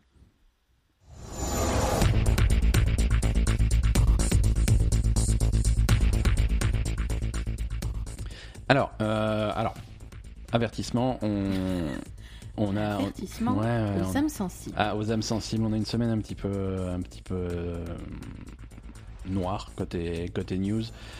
Euh, et on va, on va commencer par ça, comme ça après on pourra. Comme ça on pourra rigoler après. Après, on, après, on- voilà. on pourra se détendre. on, va, on va parler des trucs un petit peu lourds et ensuite on, on- on partira sur du plus léger.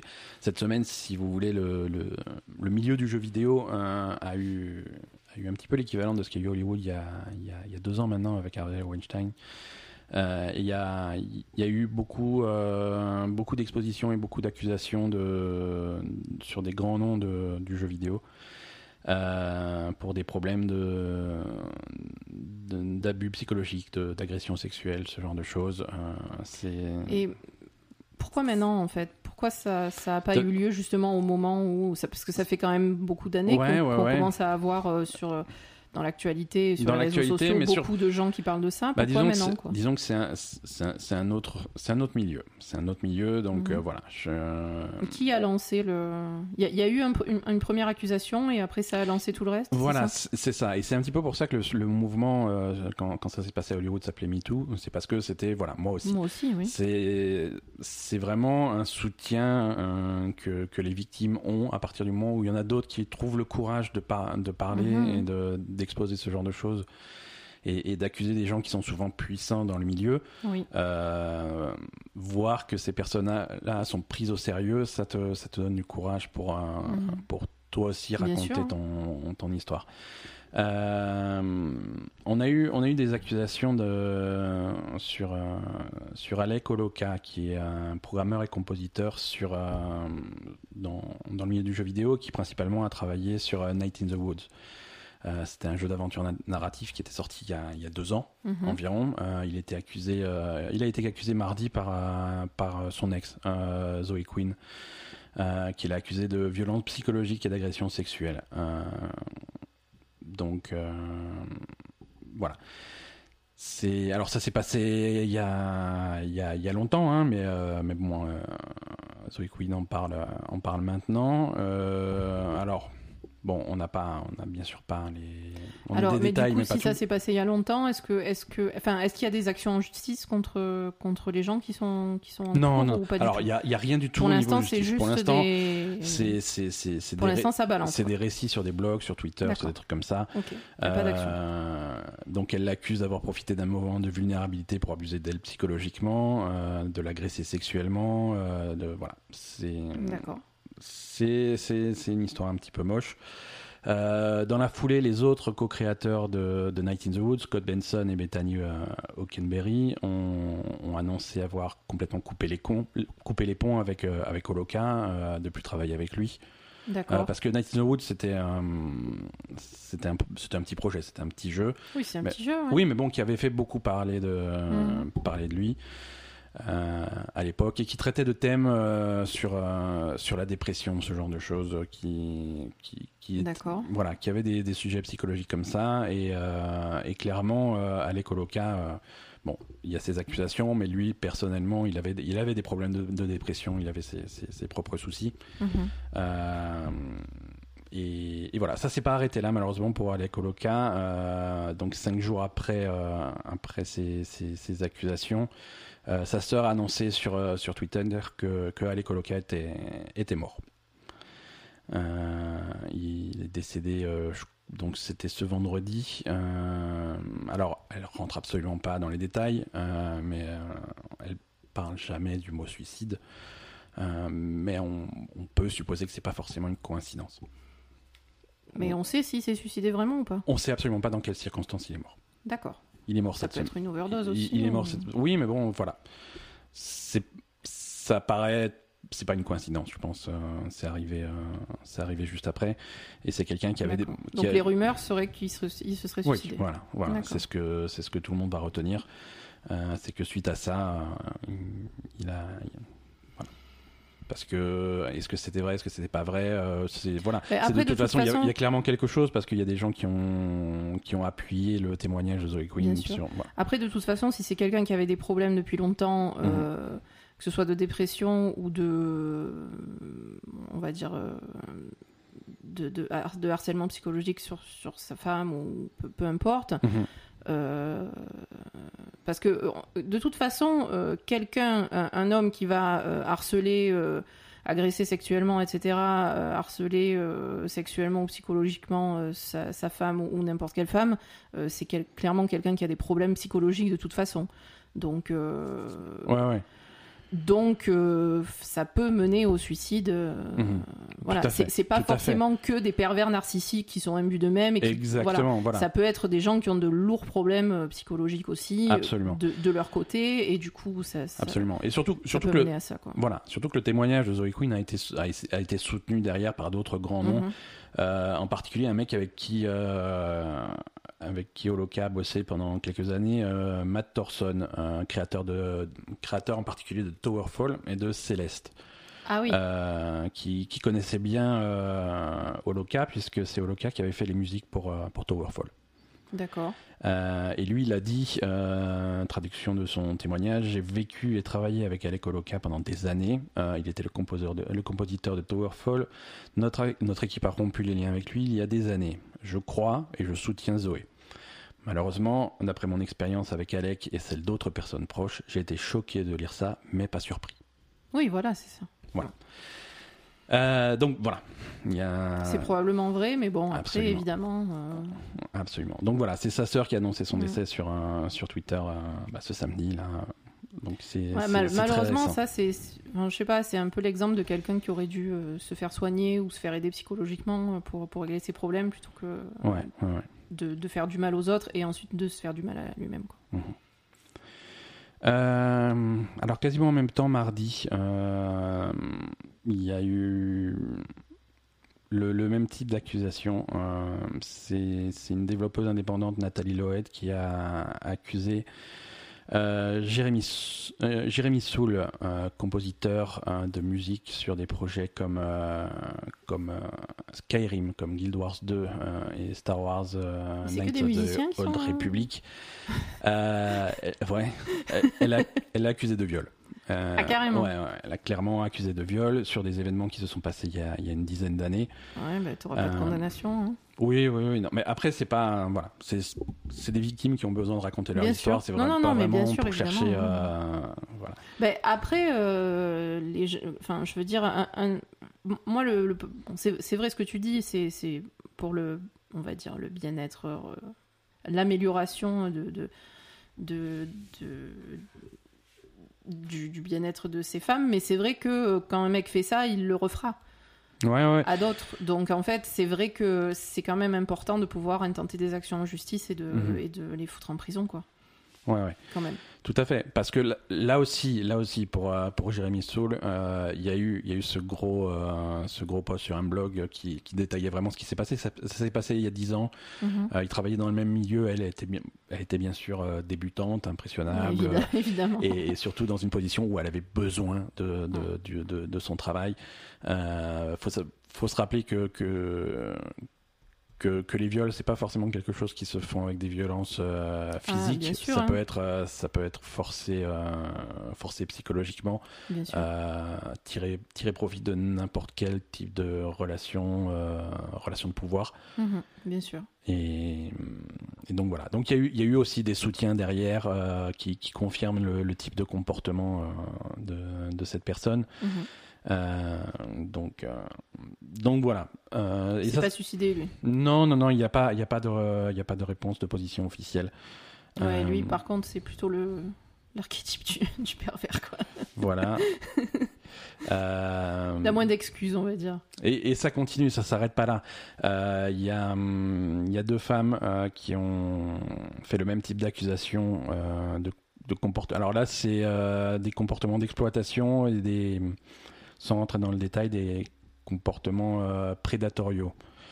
euh, de la part de Alexis Kennedy. Alexis Kennedy, lui, c'est un développeur qui a travaillé en particulier sur Sunless Sea et Cultist Simulator. Euh, voilà, toujours, euh, toujours le même type de comportement d'abus, Mm. de, d'abus de position. euh, et, et là, là aussi beaucoup de menaces. Tu vois, c'est vraiment si, si tu racontes, si tu racontes ça, machin. ce qui, ce qui est rigolo parce que la personne, enfin rigolo, c'est un mot mal choisi. rigolo. Mais la, la personne dit voilà, euh, lui sa méthode, il- elle a bien expliqué lui, lui sa méthode, c'est vraiment de menacer de répercussions si jamais le truc, euh, Mhm. voilà, le truc se sait et tout. Mais elle a quand même raconté son histoire.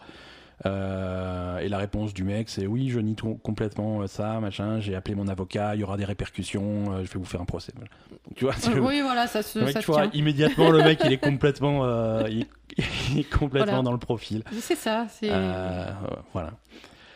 Euh, toujours, toujours le même type d'histoire, ça s'arrête pas. Euh, Autumn Rose Taylor, qui est, euh, une directrice de marketing dans, un petit studio qui fait de la ré- réalité virtuelle, elle raconte ça au tout début de la réalité virtuelle, quand il y avait les premières démos de, des, casques aujourd'hui.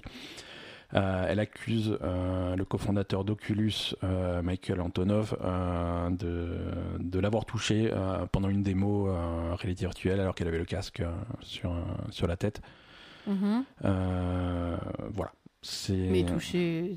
touché sous, sous la jupe, tu- voilà, parce que euh, touché de façon inappropriée, quoi. Non, mais on est d'accord, mais tu, pendant, tu l'as pendant pas senti arriver, le mec, quoi. bah, t'as le casque de réalité virtuelle sur la tête, euh, tu non, tu Oui, littéralement bizarre, t'es, tu ne Ouais, vois t'es rien. coupé de la réalité, T'es coupé de la sûr, réalité et, euh, et ça, ça doit être terrifiant, quoi. T'es- T'as, t'as le truc, t'as, t'as un mec, c'est un- en plus c'est un grand nom de la réalité virtuelle. Le mec c'est cofondateur d'Oculus. T'as le casque sur la tête et, et d'un coup tu te fais tripoter. voilà, qu'est-ce qui se passe? Qu'est-ce que tu fais, quoi?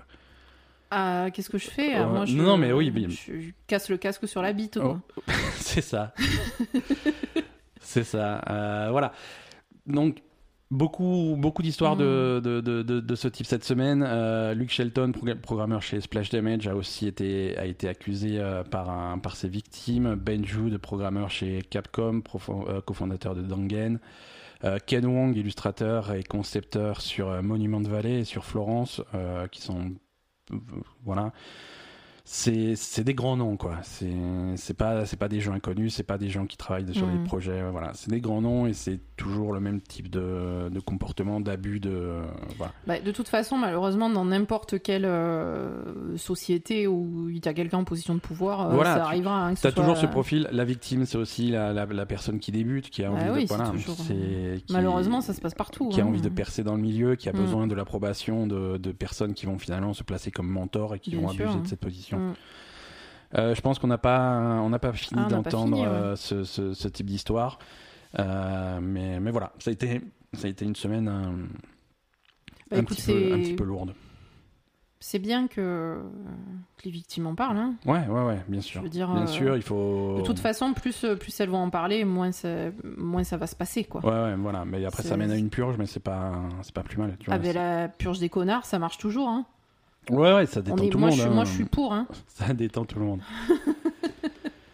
Non, mais voilà, s'il y a des gens qui ont des comportements comme ça, il faut, Ouais. il faut arriver à, à s'en débarrasser. Quoi, hein. Ouais, ouais. Euh, on va rester dans les news un peu négatives. On sort de, Ah. on, on sort de des, des accusations de, de de violence et d'abus, mais on reste on reste dans le connard, hein, puisque Euh, on va parler d'un- jeu qui s'appelle Iron Fury, qui est sorti récemment, et de son développeur qui s'appelle euh, Void Point. Euh, Iron Fury, c'est un jeu qui, joue un petit peu sur la carte de la, nostalgie, qui va faire de- un shooter à la première personne euh, dans le style de Duke Nukem 3D à l'époque et, de, et des, shooters de- du début des années 90, on va dire. Donc le jeu, le jeu en lui-même, euh, bon voilà, il joue à fond la carte de la nostalgie, ça marche sur un type de public euh, très particulier. Le jeu est pas mauvais, euh, il a, il a son succès, mais mais il y a des joueurs qui ont l'œil aiguisé, qui ont repéré quelques quelques petites références, quelques petites blagues qu'on va qualifier de d'homophobes. hein. Ah, et, donc ça, ça, a, pas plu, ça a pas plu. euh, et, tout de suite, euh, tout de suite, le développeur a dit oui, non, mais ça, c'est, on reconnaît que c'est, que ça manque de sensibilité, que c'était inacceptable et que on va, changer ça tout de suite. euh, et et malheureusement, comme on est, comme on est dans un monde où des homophobes, il y en a quelques-uns. Euh, Eh oui. La réaction euh, à ce truc-là, ça a été sur euh, du, du review bombing, hein, donc des, des, des, des tests, sur- enfin des avis de- d'utilisateurs sur Steam négatifs suite à cette annonce-là, en disant oui, non, il faut pas changer de jeu, arrêtez de, il faut pas censurer, ne censurez pas votre jeu, voilà. Mhm. Et donc, il y a eu plein de critiques négatives. Réaction à cette critique négative, le développeur de Fury a dit Non, mais c'est vrai, on va pas, on va, on va pas censurer notre jeu. Euh, on ne changera pas son contenu. euh, il, est, il est hors de question que nous nous fassions censurer. euh, voilà, et donc, on ne changera pas le contenu de Iron Fury. Donc, on va laisser les, les blagues. Mais c'est des blagues homophobes c'est pas des blagues homophobes, c'est c'est par exemple, si tu veux, c'est à un moment, t'es dans une. Je, je sais pas, il faudrait que je vois la scène dans le jeu.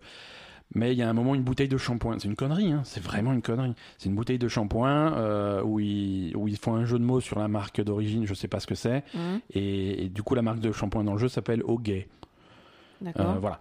Donc c'est nul, tu vois. C'est rien. c'est rien, c'est trop laid, mais c'est déplacé, c'est euh, c'est- pourri. Mhm. Et donc ça, tu vois, c'est- D'accord. c'est pas c'est pas un message, c'est juste une- c'est c'est- un truc de merde. Oui, c'est un truc plus, de merde. ouais, c'est un truc de Et qui refuse de corriger ça euh, au, au nom de la liberté d'expression et du refus de se faire censurer. Non, c'est complètement à côté de la plaque. C'est pas ça la censure, c'est pas ça la liberté d'expression. ouais, c'est juste qu'il y a un truc con dans votre jeu, changez-le. Si vous le changez pas au nom d'une croisade pour la liberté de, de, de faire des, des blagues homophobes, qu'est-ce que, où, où est-ce où- Ouais, non, mais ils sont cons. où on va quoi Mhm.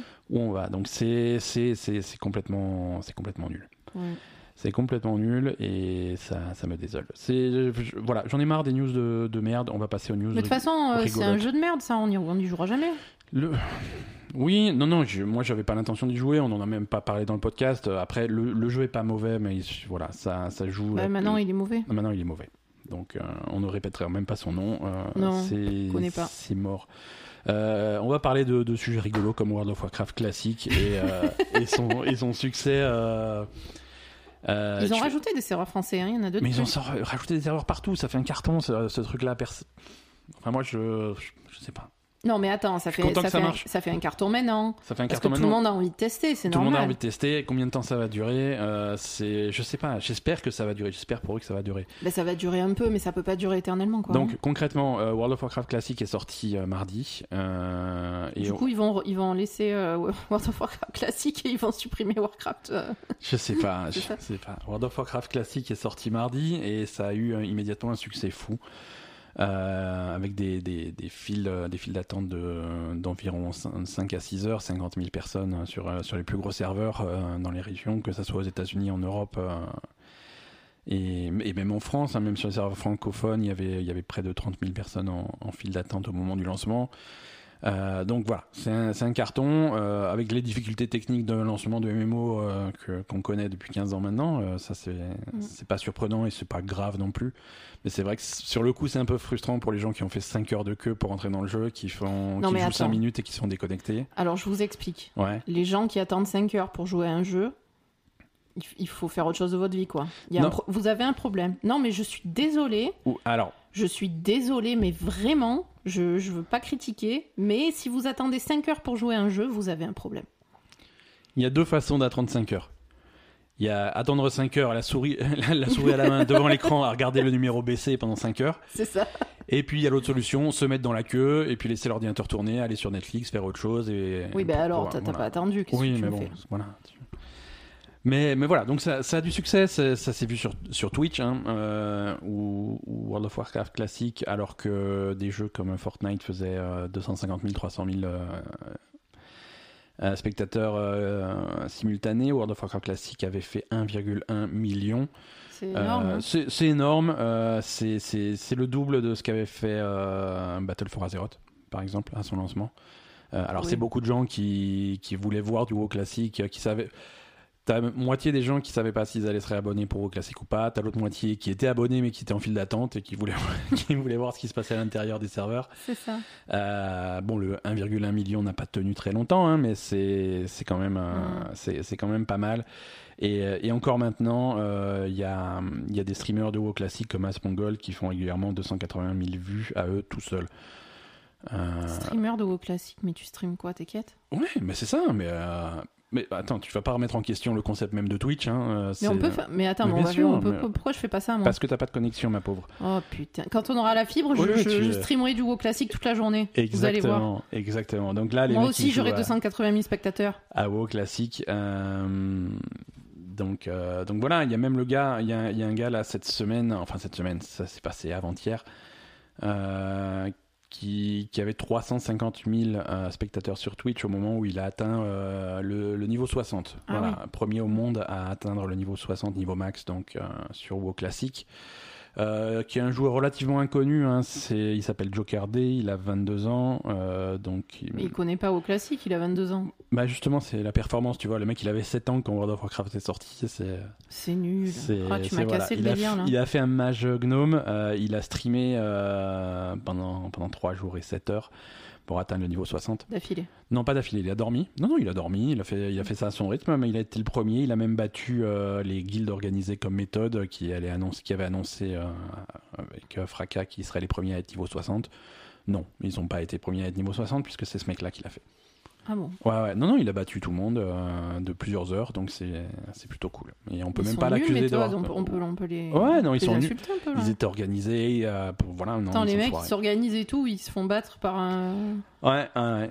Je, je comprends pas quoi. Ouais, ouais, donc c'est marrant. Donc voilà, WoW classique, ça marche plutôt bien. Euh, tant mieux, hein, si si On va voir si ça dure, c'est bien. si ça dure. euh, Après, c'est vrai bon que je, je comprends que les gens aient envie de revenir à quelque chose de plus. Je trouve plus. de re- revenir à la base du truc, aux oui, racines. voilà, euh, aux surtout, racines, voilà, c'est ça. Surtout que quand tu joues un petit peu, même beaucoup à, Battle for Azeroth, ben, ça te vaccine un petit peu sur les, sur les MMO modernes. Quoi. Non, Battle for Azeroth, littéralement, c'est une catastrophe, on est d'accord. Ouais. Tu joues, t'as as envie de mourir en 5 minutes. Ouais, quoi. Donc, euh, donc oui, effectivement, tu, tu reviens à la source, tu reviens à quelque chose de pur. Voilà, c'est ça, ça que je cherchais ça, comme mot.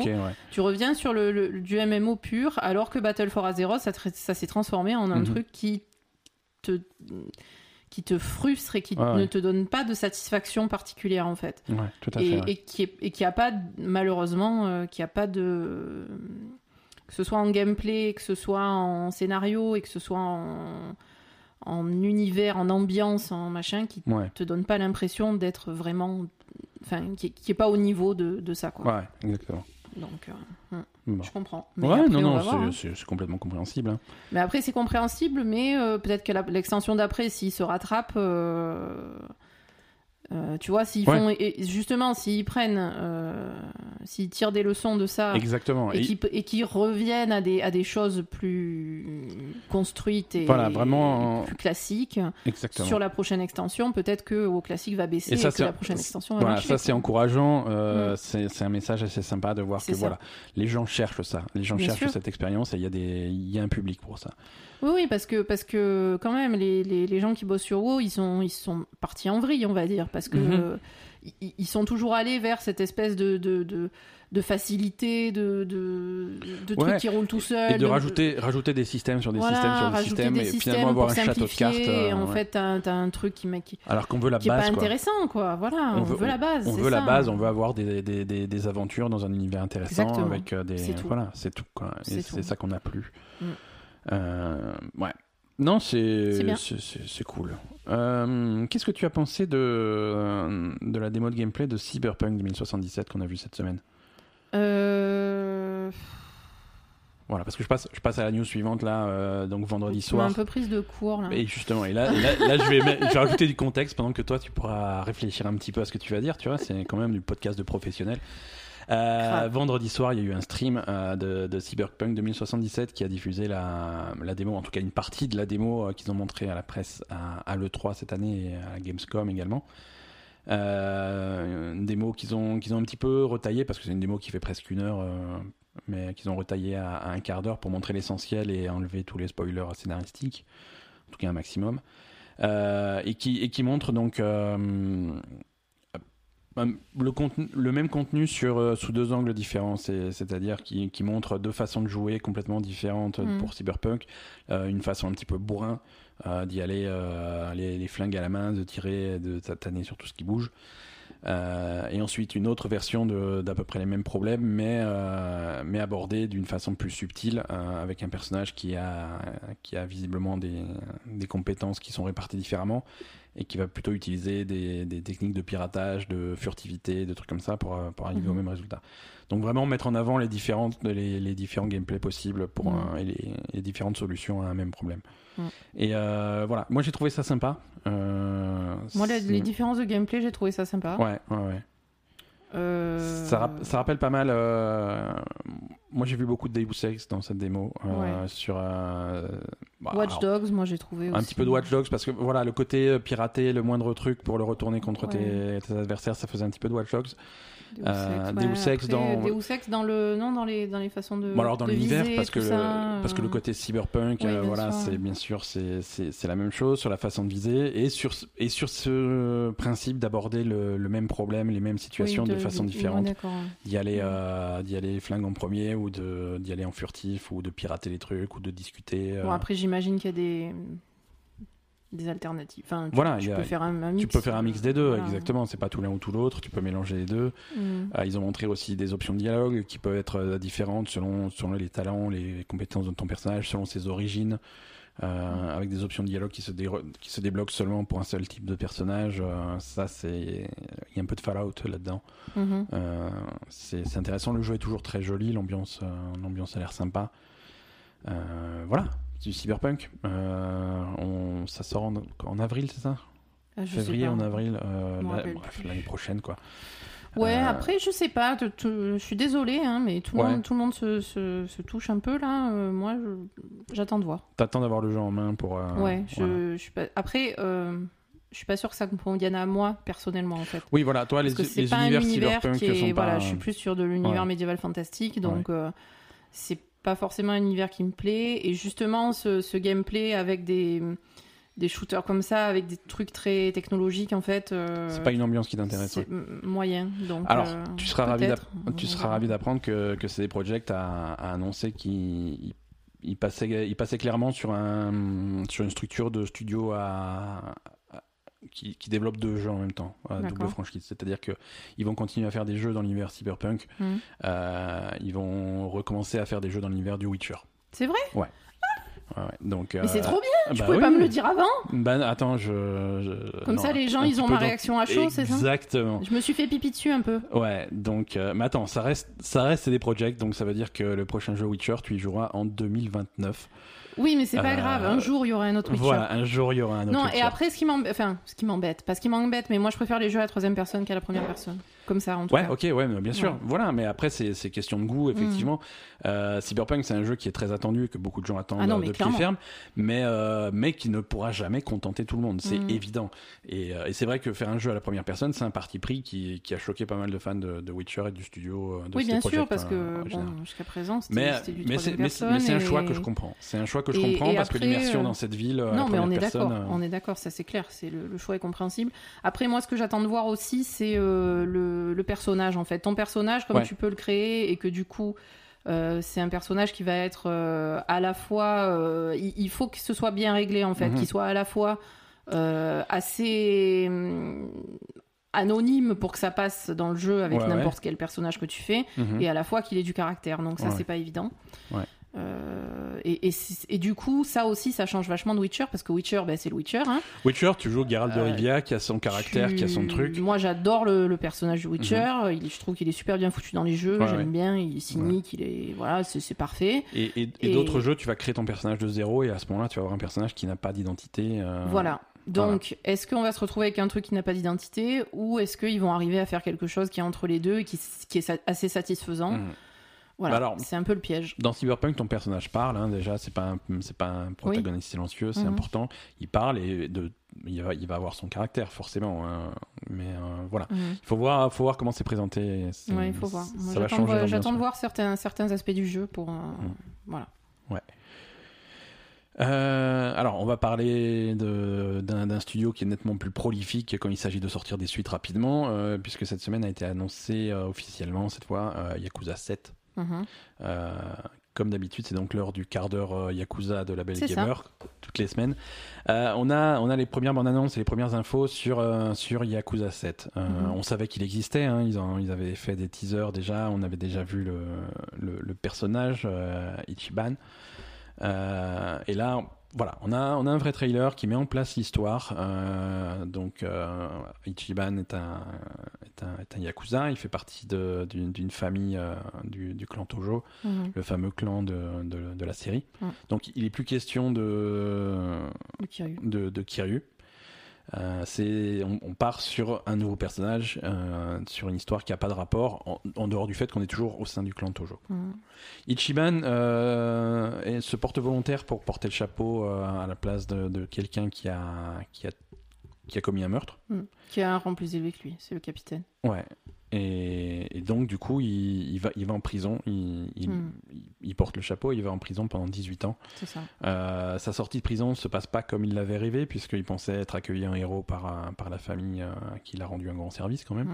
Euh, et non, visiblement, à sa sortie de prison, tout le monde s'en bat les couilles. C'est ça. Euh, euh, donc voilà, donc ça. Mais genre, euh, ils, ils veulent même plus le voir. Ouais, quoi. ouais, au ouais, contraire, c'est un problème qui, c'est un problème que ce mec-là réapparaisse. Ouais, ouais, ouais. Euh, et donc ça, c'est le point de départ de l'hi- de l'histoire de Yakuza 7, euh, qui a l'air. euh, alors, est-ce qu'on quitte euh, Kamurocho? Euh, Une grosse question, mais dans cette bande-annonce, il n'y a aucune image de Kamurocho et le jeu a l'air de se passer à, à Yokohama. Parce qu'après les Ouais. péripéties d'introduction du jeu, ton personnage se réveille euh, dans les rues de Yokohama. Peut-être, hein, donc c'est voilà, après- intéressant aussi. Après Kamurocho, on l'a fait ouais. large et en travers. Donc. Après, il y aura sans doute un retour à Kamurocho, Bah, puisque bien c'est quand même le cœur des Yakuza. Et tous les jeux Yakuza, ça a toujours été deux villes. Ça a toujours été Kamurocho et un autre endroit. Mm. Euh, donc voilà, Euh, cet autre endroit, ça peut être Yokohama. C'est joli en tout cas, c'est c'est le même moteur que Yakuza 7, que Yakuza 6, pardon. Euh, gros, gros bémol, enfin bémol. attention, gros changement au niveau des combats. Euh, Ah oui, c'est vrai. Oh voilà. Par contre, ils ont annoncé que, que les combats de Yakuza 7 seront euh, à la mode euh, RPG à la japonaise en tour par tour. Mm. Euh, ce qui, qui change des bastons de, des précédents Ouais, ça, c'est- Yakuza auxquels on ça, avait c'était un peu choquant. C'est alors choquant. euh, je je m'attendais à un coup comme ça parce que Moi, ça m'a. ils avaient montré ça. En fait, ils avaient montré des images de ça euh, le 1er avril. Le 1er avril, ils ont dit ah Yakuza 7 machin tour par tour, regardez machin et tout le monde avait beaucoup rigolé. Tu peux les insulter ou pas? Et, euh, et quand tu regardes, oui, tu peux. Ouais, euh, connard là. les, quand tu regardes la vidéo qu'ils avaient sortie au 1er avril, euh, en moi fait, ma euh, réaction c'était c'est quand même eu beaucoup d'efforts dans cette vidéo. Il y avait- pour, pour une C'est blague, pas vraiment une blague. pour une blague, il y a beaucoup de travail quoi. Et, euh, et, et acte. Voilà. Donc euh, combat en tour par tour. Alors toujours, toujours aussi loufoque les combats quand même. Hein. c'est des, les, les, les, coups et les possibilités que tu vas pouvoir faire sont toujours dans, le même, dans la même ambiance. Euh, on Mhm. reste, ça reste un jeu euh, Yakuza. Mais, euh, mais voilà. Donc euh, je sais pas quoi en penser. On attendra d'y jouer pour, euh, pour se donner une opinion. Mais de toute façon, tu m'as tu, tu m'as dit qu'ils avaient dit que si ça dit, convenait voilà. pas aux gens, ils, re- ils repasseraient sur un, sur un mode de combat normal C'est c'est une expérience pour Mhm. Yakuza 7. Ils, ils annoncent déjà penser à Yakuza 8 derrière. Et voilà, si ça ne plaît pas, euh, on Mhm. repassera, on repassera au, au truc habituel. Quoi. Mais, mais voilà, ils veulent tester ça. euh, ils, ont, ils, ont dit, ils le disent. at- Attention, on n'a absolument pas l'intention de faire un jeu chiant. Euh, c'est. Tu vois, ils, ils ont l'air de savoir ce qu'ils font. Donc moi, je fais, je fais un petit peu confiance. Euh, je, suis- je suis encore frais de Judgment qu'on a fait récemment. Judgment était un petit peu lourd en combat. Euh, c'était les, les combats étaient un petit peu fréquents. Si on a des, des combats aussi fréquents euh, en tour par tour, Ah, donc forcément la- la un rythme un peu plus lent, ça, voilà, ça va être compliqué. Donc euh, c'est une question d'équilibre. Combat en tour par pense- tour, je- évidemment, il y aura moins de Combat c'est une question d'équilibre. Ça Mm. peut être très intéressant, ça peut être, ça peut te permettre plus de développement pour ton personnage, ça peut avoir plein de bons côtés, mais c'est une question d'équilibre. Est-ce que tu te rappelles de Telltale Games? Oui, Oui. Euh, la dernière fois qu'on en a parlé, ça allait pas très bien, au point que le studio n'existait plus. hein. oui, voilà. c'est- Hein Oui, non, non, ils sont- plus. Ils sont morts et ils sont morts et il n'est plus possible d'acheter leur jeu.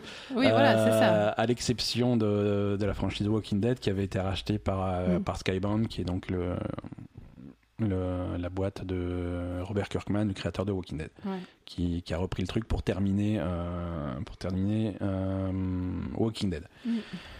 Euh, donc, avance rapide jusqu'à aujourd'hui. Euh, Telltale Games, en tout cas la marque, euh, a été rachetée par, par, des, par des financiers en fait qui, qui essayent de ressusciter finalement le studio. D'accord. Donc à la tête de ce truc-là, on a deux bonhommes, euh, qui, euh, Jamie O'Tilly et Brian Waddell, euh, qui sont... Alors, le premier est PDG d'une boîte, euh, d'un d'une boîte de développement qui s'appelle Galaxy Pest Control. Ils font des jeux pour mobile. hein, ils ont particulièrement travaillé sur Power Rangers sur mobile. Donc voilà. Ouais, ben ils, ont Euh, du fric et l'autre, Brian Waddell, euh, lui, euh, est un ancien hum, directeur de marketing pour Avoc, le moteur, le moteur physique qui est Mm. utilisé par pas mal de jeux. Euh, donc voilà, des gens hors sujet complètement euh, qui Ah bah, rachètent la... Ça va, c'est pas non plus hors sujet. C'est Oh. pas des poissonniers les mecs non plus. hein. Ah, c'est presque. C'est-à-dire le mec, les développeurs pour mobile. hein. Non, beaucoup de respect pour les Non, mais je veux dire. euh, Power Rangers. oui. Enfin bref. Le mec, on va dire qu'il a l'habitude de travailler sur des jeux à licence. Voilà. Euh, ouais. Donc voilà, euh, ils, ils- ils sont en train de monter une structure. Ils ont racheté la marque euh, Telltale. Euh, Ils veulent faire quelque chose qui ressemble à Telltale. Euh, ils contactent des anciens de Telltale pour se Mhm. joindre au truc. Alors, pas avec des travails à temps plein. hein. Ils ont bien annoncé que c'était qu'ils leur proposaient des travails en freelance. Ah ouais, quand même, faut pas Sur- déconner quoi. faut- faudrait pas déconner. tu faudrait viens pas... travailler, mais c'est bénévole quoi, c'est ça? C'est, c'est- Non, non, freelance, c'est pas bénévole, mais c'est vrai que putain, tu pourrais les, tu pourrais les, les recruter quoi. Bah, ils doivent pas pouvoir. Oui, voilà, ils doivent pas Il faut pouvoir. qu'ils testent, euh, voir comment ça marche. Et puis Ils doivent pas pouvoir, donc c'est quelque chose à surveiller, euh, à surveiller de loin. Euh, je suis très Sceptique. très sceptique là-dessus. Euh, c'est comme dit, c'est des inconnus entre guillemets qui, qui, ra- qui rachètent la marque euh, telle telle. Euh, c'est jamais la marque qui a fait les jeux, c'est vraiment c'est les jeux, c'est les gens qui travaillent dessus, surtout des jeux narratifs comme euh, comme faisait. Telltale. C'est vraiment le cœur des gens qui travaillent dessus. Et si ces gens-là euh, sont partis et ne sont pas sur le même projet, voilà, on va avoir quelque chose qui peut être sympa, mais qui sera forcément très différent. Euh, ils sont en train de- pour l'instant, ils n'ont rien annoncé de précis, mais ils sont en train d'essayer de, de, de récupérer les, les licences qu'avait euh, qu'avait Telltale. D'accord. Bon, pas Walking Dead parce que ça c'est mort, c'est reparti chez, chez Skybound. Mhm. Mais bon, ils avaient pas mal d'autres reste, licences. ouais. ouais, ils avaient tout le reste qui peut être, euh, il peut être intéressant. Ah bah, en plus, il faut qu'ils rachètent toutes les licences. euh, c'est sûr qu'ils vont pas les embaucher les gens. hein. Ouais, alors c'est des histoires de contrats, il faut relire les contrats. Est-ce qu'il y a certaines licences qui restent attachées au nom tel tel ou pas, euh, selon comment été formé le contrat à l'origine Il y a des trucs qui peuvent récupérer par défaut, il y a des autres euh, qui vont devoir renégocier. Quoi. Mm. Euh, donc, euh, donc voilà. Euh, Qu'est-ce qu'on a d'autre? On a Destiny 2 qui a annoncé son contenu pour la, pour la saison qui va commencer en octobre, là, avec la sortie de, de la nouvelle extension. Donc Mm. les, leur système de saison commence à, à ressembler beaucoup à des Battle Pass. Ouais. Alors bon, c'est ce qui est à la mode, pourquoi pas. hein, donc, le Season Pass que tu vas acheter, euh, il l'appelle Season Pass, mais c'est un Battle Pass. Il y a 100 niveaux à débloquer, comme pour un, pour un Battle Pass, avec des, avec des récompenses euh, normales, gratuites, et des, et des récompenses premium pour les gens qui ont payé euh, les 10 dollars que coûte le, le pass. 10 dollars. Et oui, bah, c'est le prix. Hein. Mais après, euh, quand même, Destiny, ce qu'ils ont pas pi- pigé, c'est que quand Fortnite, un jeu gratuit, il te fait payer un Season Pass, je veux bien. Quand Destiny, un jeu payant, plus Alors, tu payes l'extension, Destiny- plus tu payes Non, l'extension, non, et plus tu as payé l'autre extension. Destiny passe gratuit. Hein. Mais oui, mais les gens qui l'ont déjà, ils l'ont acheté Destiny. Oui, J'en ai mais- rien à foutre, moi, qui passe gratuit. Il a toujours été payant, ce putain de jeu. Euh, Mais On a mis 220 euros là-dedans. Je crois que j'ai envie de mettre 10 euros dans son Season Pass? Il se le fout au cul. Mais si t'as mis 120 euros qui qui a joué pendant deux ans, t'as eu, t'en as eu pour ton argent. Et si Non. tu veux continuer à. Non. Mais ça, c'est parce que toi, tu as pas joué. C'est. euh, Non, mais j'en- je m'en fous. D'accord. Les autres jeux sont gratuits. Je suis désolée, c'est pas parce que tu dis, mais à partir de maintenant, mon jeu il est gratuit, qu'il a été gratuit depuis le début. C'est faux. Asa est énervé. Non, mais ça me gonfle, ça, putain. Asa est fâché. Donc voilà, 10, euh, 10 dollars le. Après, le- les le mecs, ils te season disent pass. Ah oui, on est parti de chez Activision parce que nous, euh, on est mieux. Euh, ouais, t'es pareil, et puis c'est tout, arrête. hein. C'est pas vrai? Je suis choquée. Non, mais je suis. ça- Mais moi aussi, tu me choques complètement. mais... complètement. euh, voilà. Non, je suis choquée qu'on puisse, euh, qu'on puisse même euh, euh, effleurer l'idée d'un Season Pass en Destiny. Bah, que tu, tu repayes pour du contenu tous les ans, euh, c'est. Je veux dire, ça fait, ça fait 10 ans que tu joues à World of Warcraft pour 15 euros par mois. euh, c'est, tu vois, c'est- payer 10 dollars pour un season pass, c'est pas sur un jeu auquel tu joues beaucoup, pourquoi pas, quoi. Ça, moi, ça me choque pas plus que ça. Excuse-moi, Destiny, c'est quand même pas la teneur de World of Warcraft. Hein. Euh, la Non. teneur de World of Warcraft, euh, je- justement, on en parlait il y a 10 minutes, euh, la teneur de World of Warcraft est plutôt teneur- proche de zéro en ce moment, quoi. Du- Et pour- généralement. Et, pourtant, tu payes pas 10 dollars pour une saison, tu payes 15 dollars par mois. C'est. Voilà. C'est. Non, je suis pas d'accord. Et en plus, t'as payé le jeu. Et en plus, t'as payé l'extension. Et Je suis pas d'accord. Mmh. Je sais pas quoi te dire de plus. D'accord, mais écoute, moi, je trouve que c'est un petit peu. euh, Oui, c'est sûr. En fait, quand tu compares, non, passer à la effectivement, quand tu compares à Warcraft, on est d'accord. Ouais. Quand tu compares à Fortnite, on n'est pas d'accord. Bah, Fortnite, tu peux, tu peux très bien. y- Mais là aussi, tu peux y jouer. Euh, T'es pas obligé de le payer le, le, le Season Pass. hein. Tu as quand même, comme dit, tu as, tu as un rang gratuit et un rang payant. Mhm. Gratuit, tu as, tu as 100 niveaux à débloquer et à Ah, chaque t'as fois. quand tu- même un rang gratuit. C'est le principe des, des Battle Pass. Euh, mais Battle oui, Pass, c'est présenté. rien, moi. Si tu veux, c'est présenté sur deux lignes, euh, une ligne gratuite, une ligne payante. Non, mais c'est des, des lignes. c'est- T'as la ligne gratuite, euh, et, à, ch- et à chaque fois, à chaque niveau, il va te dire bon, bah, quand t'es Mhm. niveau 1, tu vas avoir ça, niveau 2, tu vas avoir ça, bon, niveau 3, t'auras peut-être rien, mais niveau 4, t'auras tel truc. Et tu as des récompenses à chaque niveau jusqu'au niveau 100. Et ensuite, tu as la ligne payante, et là, c'est pour les gens qui ont payé euh, le premium. Hmm. Là, pour eux, il y a d'autres récompenses en plus. Mais, euh, mais voilà, il reste, il reste du contenu gratuit. Et si tu ne veux pas payer ton truc, tu as quand même du nouveau contenu euh, qui est rajouté à ton jeu gratuitement. Euh, Enfin, tu l'achètes, Shadowkeep, hein L'extension. L'extension, tu l'achètes, oui. Oui. donc c'est pas gratuit. mais, mais après, tu continues à. Il y a des trucs qui sont rajoutés à chaque saison gratuitement sur ce truc-là. Je sais pas. C'est. Je sais pas. Contrairement à World of Warcraft, où si tu arrêtes de payer ton abonnement, tu n'as accès à plus rien. Tu peux même plus lancer ton jeu. C'est c'est comme ça, Si hein. tu peux, là, si tu l'as acheté le jeu. World of Warcraft. Si tu payes ton- si t'arrêtes de payer ton abonnement, tu, fais, tu fais quoi? Tu te connectes à quoi? C'est gratuit jusqu'au niveau 20. Mhm. Ouais, Ouais. ouais, c'est ça. Resident Evil. T'aimes bien Resident Non, mais on va changer de sujet, quoi. Euh, Non, mais je suis d'accord avec toi. Ouais, Mais quand tu compares à d'autres jeux qui sont complètement gratuits depuis toujours, bien sûr, bien sûr. c'est un peu. Je sais pas, je, je, je suis. Tu es sceptique. Mais non, je suis partagée là. C'est pas, Ouais. je suis pas, je suis pas trop d'accord. Destiny depuis le début, ils je sens qu'ils veulent me niquer depuis le début en fait. Tu es très je méfiante. sais pas pourquoi, tu te méfies beaucoup de Destiny. mais Destiny depuis le début, ils veulent me niquer quoi. Ouais. Donc, euh, donc voilà. Je trouve qu'on a claqué beaucoup trop de fric dans Destiny en fait. D'accord, mais écoute, on- Voilà. c'est gratuit avec Stadia, donc euh, ça, ça résout tout. euh, Resident Evil. Donc, euh, surfant sur le succès de Resident Evil 7 et Resident Evil 2 Remake, Capcom annonce euh, très bientôt, hein, le lundi 9 septembre, donc pas ce lundi-là, l'autre, Ouais. un nouveau Resident Evil. Donc, pour l'instant, nom de code projet Résistance, avec Résistance avec le R et le E en gros, parce que Resident Evil. Et ça sort lundi 9 Non, non, ils annoncent le jeu lundi 9. Ah, Pour l'instant, on ne connaît rien du jeu. même, euh, Non, non, c'est lundi 9, juste avant l'ouverture du Tokyo Game Show. D'accord. Euh, le jeu sera montré clairement au Donc, Tokyo ils Game annoncent Show. un nouveau Resident Euh, Evil Voilà, pour l'instant, nom de code Projet Résistance. C'est un nouveau ou c'est un remake? Pour l'instant, ça s'appelle Projet Résistance. On ne sait pas ce que c'est. On a quand même quelques, euh, on a quand même quelques fuites. Attends, je t'en, je t'en aurais pas parlé s'il n'y avait pas, euh, s'il y avait pas un loup. Les, les rumeurs qui tournent autour de ce projet Résistance, euh, personnellement, ne me réjouissent que, que moyennement. Ah. Parce qu'il y a des gens qui ont réussi à récupérer quelques images. Alors, c'est des images hors contexte, on ne sait pas ce que c'est, mais ça ressemble quand même vachement à du coop à 4 joueurs. Voilà. Donc, euh, c'est, ça serait pas un Resident Evil, euh, un gros Resident Evil qui va s'inscrire dans la, dans la suite. Ça va pas être Resident Evil 8. Mhm. Euh, ça va pas être un remake de Resident Evil 3. Euh, ça va, ça va être quelque chose euh, en parallèle. Et, et Resident Evil a toujours fait des, des projets parallèles. Oui. Et il y avait eu déjà des spin-offs qui faisaient du, du, de, de, de la survie coopérative. Il y avait Resident Evil Outbreak hein, il y a quelques années. C'était à chier. Hein. Enfin, c'était à chier. C'était bof. Euh, mais ce projet Résistance a l'air peut-être d'être un- une suite, ou en tout cas quelque chose dans l'esprit de, ce, de Resident Evil Outbreak. On en saura plus le, le 9, Mhm. évidemment. Mais, euh, mais voilà, les images, euh, D'accord. on- on- On verra. voilà, ça laisse vraiment penser. euh. Mm. Écoute, on parlait de Stadia il y, a, il y a deux minutes. Tu sais, ce que je dis toujours sur Stadia, ce qui manque à Stadia, c'est ce jeu qui va vraiment faire appel à la puissance euh, de Stadia. Le Ouais, jeu, je sens que ça va être une auquel, connerie. euh, À- pas à- du euh, tout. Autant que tu si tu veux, je moi, sais que non, ça va non, être une mais je sais, je sais reconnaître. Parfois, je me moque de Stadia, mais je sais re- me reconnaître quand j'ai tort.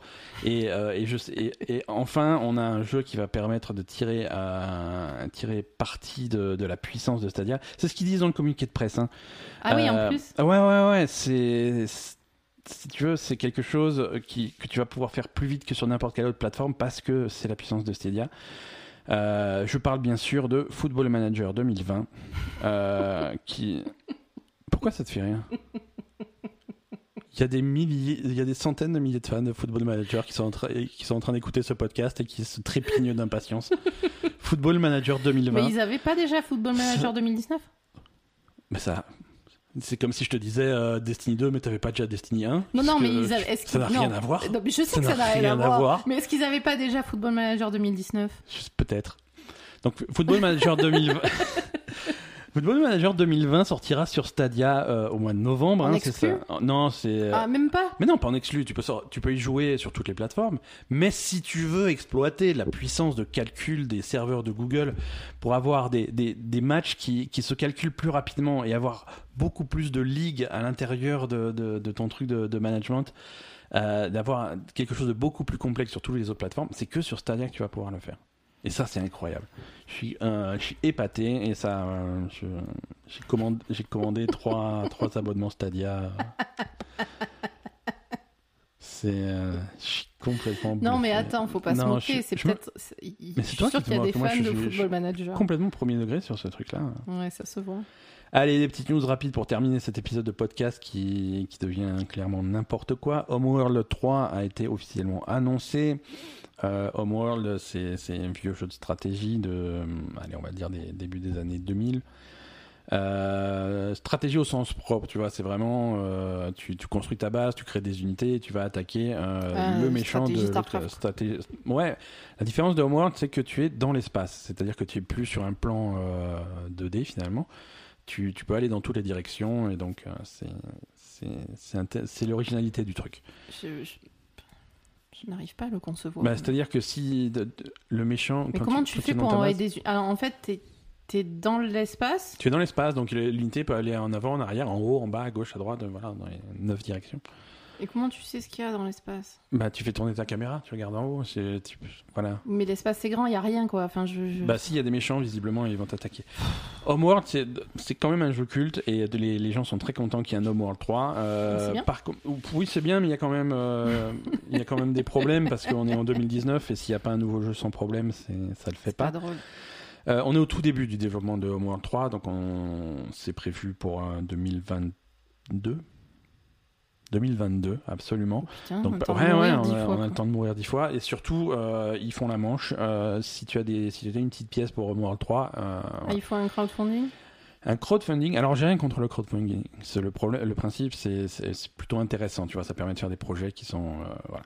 Mais euh, derrière, moins 3, il y a Gearbox. Euh, Ouais, ça va aller, quoi. il y a voilà, il- je veux dire, c'est des gens qui ont des sous, à moins que à moins que Borderlands 3.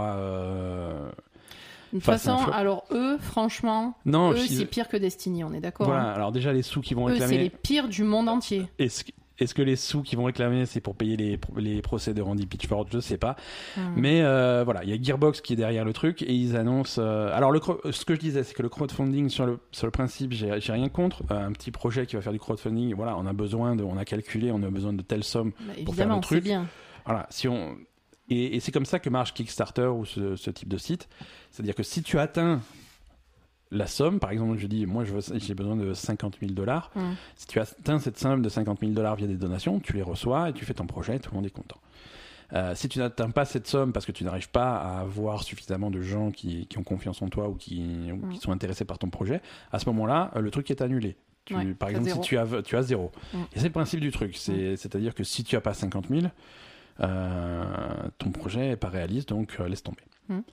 Euh, donc là, euh, là l'argent qu'ils demandent pour euh, Homeworld 3 est la somme complètement délirante de 1 dollar. J'ai pas compris. Quand tu demandes un dollar, tu es sûr que ton objectif sera atteint. Ouais. Ce qui fait que, quelle que soit la somme que tu vas recevoir, tu vas la recevoir. Ah non, mais c'est juste filez-moi du pognon. je- c'est juste file-moi du pognon. Oh putain. C'est juste file-moi du pognon, c'est-à-dire que on Mais c'est des cancres là, ces mecs là. c'est, c'est, c'est moche. Alors ça se fait pas. C'est quoi ces gens? Je comprends pas. Je comprends pas. C'est c'est pas c'est pas un petit nom. Il y a des... machin qui veut du fric, Je, tout quoi. je sais pas, je sais pas. Euh, la campagne se fait sur Fig. Alors la différence de Fig par rapport à Kickstarter, Figue. Fig, ouais, c'est un- c'est une plateforme de, de crowdfunding Ouais. spécialisée dans les jeux vidéo qui permet euh, aux, aux investisseurs, entre guillemets, de recevoir un retour sur investissement. Mhm. C'est-à-dire que ta participation, alors qui va être faible, si le jeu est un franc succès et qui rapporte beaucoup d'argent, euh, et là il y a des plafonds, il y a plein de trucs écrits en tout petit qu'il faut lire, mais si ça rapporte beaucoup d'argent, tu as un retour sur ton investissement, tu récupères ton argent et plus si affinité. Euh, donc euh, voilà, Donc tu récupères ton euro quoi. Tu récupères. Bah, si t'as mis qu'un euro, oui, mais si tu participes à une grosse somme d'argent, Mm. tu peux avoir. Si le jeu est un vrai succès, est un carton, tu... ça peut être intéressant. Donc voilà, ça c'est le côté intéressant de Fig, c'est-à-dire que même si euh, le truc ressemble à une arnaque, euh, bon, c'est au moins si ça marche, euh, tu, tu es dedans quoi. Voilà. Donc on reparlera de Homeworld 3. Je vous donne rendez-vous dans l'épisode 837 de La Belle Gamer en 2022. Mm. Mario Kart. Sur mobile. Oh. Je m'en fous. Oui. Mais- non mais hein, essaie de faire un podcast là. Tu, tu Je casses complètement mon tu- truc. Bah, attends, comment ça je te casse Mario ton truc Kart C'est toi qui dis oh, Oh. attends, moi je te dis non, pas oh, j'en ai rien à foutre. Donc euh, Mari- Mario Kart Tour qui était annoncé depuis longtemps, euh, qui devait sortir cet été sur mobile, finalement sortira euh, au mois de septembre, le 25 oh septembre. non. Non, ça marche pas non plus. ça fait faux. Ça fait faux. Bon, tu sais quoi, c'est fini les news, tu m'as saoulé, on va parler d'Overwatch. Donc, euh, Mario Kart Tour, ça sort le 25 septembre sur iOS et Android. Vous pouvez vous inscrire pour recevoir le jeu euh, parmi les premiers. Euh, donc, euh, voilà, on se méfie toujours des jeux mobiles, surtout Nintendo qui fait, fait pas forcément des jeux mobiles très intéressants. Euh, Dr Mario World, c'était une catastrophe. Euh, Animal Oui. Crossing, ça a été une catastrophe. Bah, ils ont quand même fait Pokémon Go, Pokémon Go, ça se passe plutôt bien. Euh, donc voilà, mais ouais. On en reparle le 25 septembre, peut-être. Si on parlait un petit peu d'Overwatch. Parce que j'ai des trucs à dire sur Overwatch? On n'a pas regardé Overwatch cette semaine. Non, mais ils ont essayé de, de, de, de voler la moitié de mon salaire. euh. Ah oui, c'est vrai. C'est, euh, Ah, c'était trop bon ça. L'année prochaine, Non, non, Overwatch, c'est pas Overwatch qui a essayé de voler ton salaire. c'est Paris. C'est Paris Eternal. Ouais, mais après, les, toutes les équipes, c'est pareil. J'étais voir les prix. C'est vrai? Euh, Mais co- mais ouais, mais finalement, non, je, je t'explique. Comment ils vont faire les vrais fans On va en parler. Euh, donc cette semaine ont été mises. C'est rien, je vais éternuer et ça va bien se passer. Mais t'arrives Cette- pas à éternuer en fait, c'est ça le problème exactement. Mais en fait, je veux pas éternuer parce que je veux pas mettre euh, De la morve sur ton micro. sur tous nos auditeurs un par un. les, les, les places pour la saison 3 de la Ligue d'Overwatch euh, ont été mises en vente cette semaine. Je vous rappelle, pour ceux qui n'ont pas suivi, que la saison 3 d'Overwatch est organisée autour de matchs à domicile. Euh, chaque équipe euh, va héberger un certain, nombre de, un certain nombre de matchs dans un stade ou une salle qui sera, qui sera louée par l'équipe. C'est l'équipe qui organise. Mm. Donc, de ce fait, il y aura trois week-ends de matchs à Paris. Euh, donc six soirées euh, et les places ont été mises en vente. Alors avec Hazard, on s'était dit tiens, ça serait quand même rigolo d'aller voir Overwatch. On en parle tellement. Euh, si, si on pouvait aller sur place et aller voir Soon et lui pincer le téton, ça serait marrant. Ah ben, à ce prix-là, c'est pas le téton qu'on va lui pincer. Hein. donc euh, les places ont été mises en vente à 10h du matin, lundi ou mardi, je sais plus. Donc moi j'ai fait la queue sur le truc, euh, voilà. Et euh, j'ai eu l'opportunité d'acheter des places à 600 euros. La place. La place. Euh, alors, là, je, je, je vous, je vous vois venir, là, les fans d'Overwatch, euh, ils, ils m'ont déjà sauté dessus sur euh, Twitter. Tu fais, oh Ben, t'exagères. Oui, j'exagère un peu, dans le sens où 600 euros, c'est vraiment le Ils ma- t'ont sauté dessus sur Twitter? Ouais, ouais, ouais. Qui c'est qui t'a sauté dessus sur Twitter? je, je, donnerai pas de nom, mais il, s'y est reconnu. Euh, 600 donc, on, on va, on va clarifier. C'est un 600 peu euros, ça. 600 euros, c'est c'est le pass VIP. euh, donc tu as accès euh, à tous les matchs de Paris. Enfin, tous tous les matchs euh, à Paris. Donc les trois week-ends. Ouais. Donc six soirs. 6 soirs, 3 euh, week-ends. six soirs euh, répartis sur trois, trois week-ends. Euh, dans le carré or, vraiment, euh, les, les places qui sont le plus proches de la scène, les meilleures places de la salle. Ça se passe au Zénith à Paris. Mhm. Euh, et ça, ça, ça, donc, ça coûte donc 595 euros. Dit comme ça, et avec un petit peu de recul, une place de concert dans une grande salle de concert dans le carré or, euh, c'est aussi dans ces eaux-là. C'est un peu moins de 100 euros. C'est pas c'est pas des prix qui sont délirants. Donc si tu multiplies, euh, si tu tiens compte du fait qu'il y a 6 soirées, euh, 100 euros la soirée, c'est ça que ça coûte. C'est hors de prix, mais c'est ça que ça coûte. Ben, c'est hors de prix. Là, on parle quand même de carré or dans des concerts prestigieux. C'est pas Overwatch, Et il y a, merde. et il y, a le pl- il y a le plan de la salle, je peux te garantir qu'ils en ont pas vendu beaucoup. Mais c'est normal, c'est Voilà. des fous. En plus, donc, en plus pour nous Ouais. qui sommes, qui n'habitons pas à Paris, Oui, ça, ça implique. Ça euh, voudrait et ça, dire on va, ça, on trois va- fois monter à Paris, Les allers-retours le train, l'hébergement, plus Ouais. les, les soirées. Donc, ça veut dire que ça nous revient plus cher que d'aller passer nos vacances au Canada. On est d'accord. non, c'est sûr, Voilà. c'est sûr. Et, non, non, à ce prix-là, on va. C'est- des fous, quoi. C'est. euh, Voilà. Après, encore une fois, c'est le carré or. Quand on commence à s'éloigner de la scène et aller vers le fond de la salle, c'est dégressif et on se retrouve euh, sur, les, sur les places les moins, les moins intéressantes à 250 euros pour 6 soirs. Ouais, mais quand même, enfin, je veux dire, là, Non, mais- enfin, là, ce qu'on voit, nous, à la télé en ce moment, Mhm. À la Blizzard Arena, Ouais. euh, si t'es pas de... Déjà, euh, les places de- du fond, il y a personne, hein, c'est que, c'est que devant. Ouais, ouais. Les places, elles doivent coûter, euh, je sais pas moi, entre 20 et 40 euros, j'en sais rien, mais c'est pas cher. Ouais, ouais, c'est pas, c'est pas très cher. Euh, Je veux dire, si tu, si tu- veux aller voir Overwatch et, et être euh, tout en haut au Zénith, euh, je- je, je ne oui, non. vois pas l'intérêt. Bah alors, l'intérêt aussi, si tu veux, euh, tu vas sur place aussi également pour, pour l'ambiance. euh, c'est une ambiance un petit peu de stade. Euh, Ça fait cher l'ambiance, hein. Ouais, non, mais c'est pour, c'est pour l'ambiance parce que finalement, les matchs, euh, tu peux être près de la scène. Euh, la scène, tu vas voir, euh, tu vois, tu vas voir 12 bonhommes sur leurs, sur leurs ordinateurs en train de jouer, tu vois même pas leurs écrans. Finalement, tu regardes le match sur les écrans géants. Les écrans géants, que tu sois au premier rang à, à lever la tête et te tordre le cou, ou, un Ouais, peu, ou un peu plus derrière, tu vas aussi voir les écrans, peut-être même mieux. Voilà, tu vois, c'est pas. non, je suis pas d'accord. Non, mais il faut, faut, faut tenir ça en, en considération. Moi, ce que je, moi, ce que je regrette sur, euh, sur l'organisation du truc, c'est que les tarifs n'aient pas été annoncés à l'avance. Mhm. C'est-à-dire que les gens ont fait, la, ont fait une queue virtuelle pour acheter le truc et découvrir les tarifs. euh, voilà.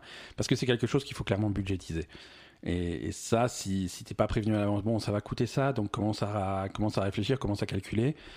Euh, qu'ils aient pas annoncé que seuls euh, les passes pour les trois week-ends seraient mis en vente et les places normales ne sont pas encore mis en vente, ça sera plus tard. Mhm. Euh, ils n'ont pas non plus annoncé à combien seront les places normales, quand est-ce qu'elles seront mises en vente. Il manque beaucoup d'informations, si tu veux. C'est vrai. Euh, des gens, pour des gens qui s'attendent à ce que tu mettes autant d'argent dans. Ils sont complètement à côté de la plaque, en fait. Ouais, ouais, ouais. C'est l'organisation est vraiment bizarre là-dessus. Moi, j'ai besoin de savoir à l'avance combien vont coûter les places individuelles Bah, euh, pour, à la limite pour un week-end ou pour un soir à Mhm. l'unité. Euh, quand est-ce que ça va être mis en vente Euh, Là, tu sens qu'ils vont à tâtons pour voir combien on peut gratter. C'est euh, ça. Combien, euh, Voilà, de, on- de combien on peut niquer les gens On et essaie de puis- faire ça et, tant- et, et si, vraiment ça se vend pas, on baissera les prix plus tard euh, et, on, Mhm. et on va dire bon ben ceux qui ont acheté euh, au prix fort, et ben vous allez pouvoir euh, vous aurez un t-shirt gratuit, des trucs comme ça, ce qu'ils ont déjà annoncé. Hein, je veux dire, ils t'offrent des t-shirts, des trucs comme ça, des trucs qui vont avec et des trucs qui peuvent facilement virer euh, s'ils doivent euh, baisser les prix. Non, mais je veux dire, à ce prix-là, on dort dans la chambre à Soun. Hein. Oh, ouais, ouais, non, c'est sûr. C'est- Euh, c'est sûr. Donc voilà, c'est un petit peu décevant. Allez, en parallèle de ça, il y a eu les, les play-ins cette semaine, donc les matchs d'Overwatch où se sont disputées les, derniers, les dernières places en play-off. Euh, donc les équipes qui ont participé à ça, il y avait Guangzhou. Guangzhou, j'ai du mal avec Chengdu, Chengdu, Guangzhou. Euh, Londres, euh, Séoul, Shanghai euh, Philadelphie. et Philadelphie ont participé à ça. Donc, qu'est-ce qui s'est passé Shanghai a éliminé Philadelphie euh, pour ensuite se faire éliminer par Londres. Et, et- et en face, Guangzhou a éliminé euh, Chengdu euh, pour ensuite se faire éliminer par Séoul. Donc, euh, Donc reste Londres et Séoul. le reste Londres et Séoul, qui étaient de base les équipes les mieux, les mieux placées et qui progressent à la phase suivante, qui est donc euh, les, Playoffs. les playoffs. Les playoffs, ça commence la semaine prochaine, hein, avec euh, le premier match, ça sera Séoul contre Vancouver. Mhm. Euh, Vancouver qui rencontre Séoul pour la quatrième fois. Séoul n'a jamais gagné contre Vancouver. Mhm. Donc euh, on verra. Ensuite, on va avoir Los Angeles contre Hangzhou, Londres contre New York, Atlanta contre San Francisco. Euh, ça, c'est vendredi et samedi. Et ensuite, enchaî- enchaînement selon les gagnants. Voilà, donc ça, ça progresse. hein. On n'a on, on n'a Alors, pas eu le est- temps de voir on- les matchs. Non, on n'a pas, on n'a pas vu les matchs. Par contre, apparemment, C'est une nouvelle euh, nouvelle méta parce que le personnage de Sigma est jouable. Mhm. Sigma est jouable et Sigma est très utilisé parce que Visiblement, ouais. on a une méta qui tourne beaucoup autour des boucliers. Donc un combo Sigma Orisa, euh, ça a l'air de, ça a l'air de bien marcher. Voilà, donc à voir. euh, Euh, Encore à des voir, changements. à suivre, mais voilà, on a une saison qui, qui se dirige tout doucement vers sa fin. Et, Et on fait des bisous aux Valiantes parce que c'est les meilleurs du monde. et- Ouais, les pauvres vaillantes qui ont finalement, euh, qui ne sont pas qualifiés, mais qui ont fait une bonne fin de saison. À défaut d'avoir fait une bonne saison complète. euh, fin de saison, Oui, c'est c'était malheureux. C'est malheureux parce que c'est une très bonne équipe et, Ouais, ouais. et je pense qu'ils avaient trop de pression à la fin pour, pour arriver au bout. quoi. Allez, on va tout doucement se, se diriger vers la fin de ce podcast qui commence à avoir des durées records. Ah ouais? Ouais, ouais, ouais. euh, c'est- Mais bon, on avait des choses à dire, c'est comme ça. Euh, Allez, qu'est-ce qu'on a cette semaine euh, qui va sortir? Plein de choses.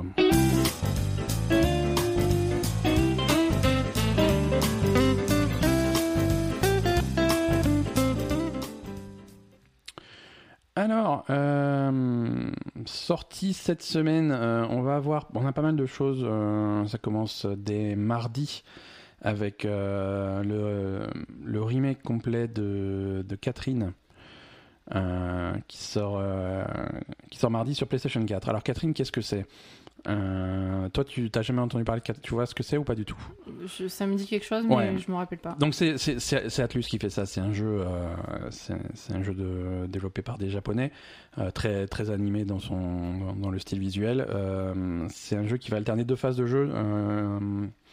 Et c'est l'histoire de, Vincent euh, qui l'histoire il est au centre de, de, problèmes de couple on va dire. Euh, il, est, il est en couple avec, avec Catherine, euh, sa, sa, petite amie depuis longtemps. C'est un couple qui s'essouffle un, petit peu. Il fait la rencontre fortuite dans un bar du- du- d'une jeune femme qui s'appelle Catherine, avec un K, pas la même. euh, bon, voilà, qui, qui représente, euh, qui rep- représente tout ce que tout ce que sa copine n'est pas. Tu vois, c'est elle est, elle est jeune, c'est la tentation, c'est le truc comme ça. Donc voilà, il y a cette histoire, euh, il y a, il y a cette histoire qui est, qui est au cœur du truc. Dans ce, dans ce remake, euh, il y a une troisième Catherine qui va se, qui va se joindre au truc. C'est beaucoup trop compliqué.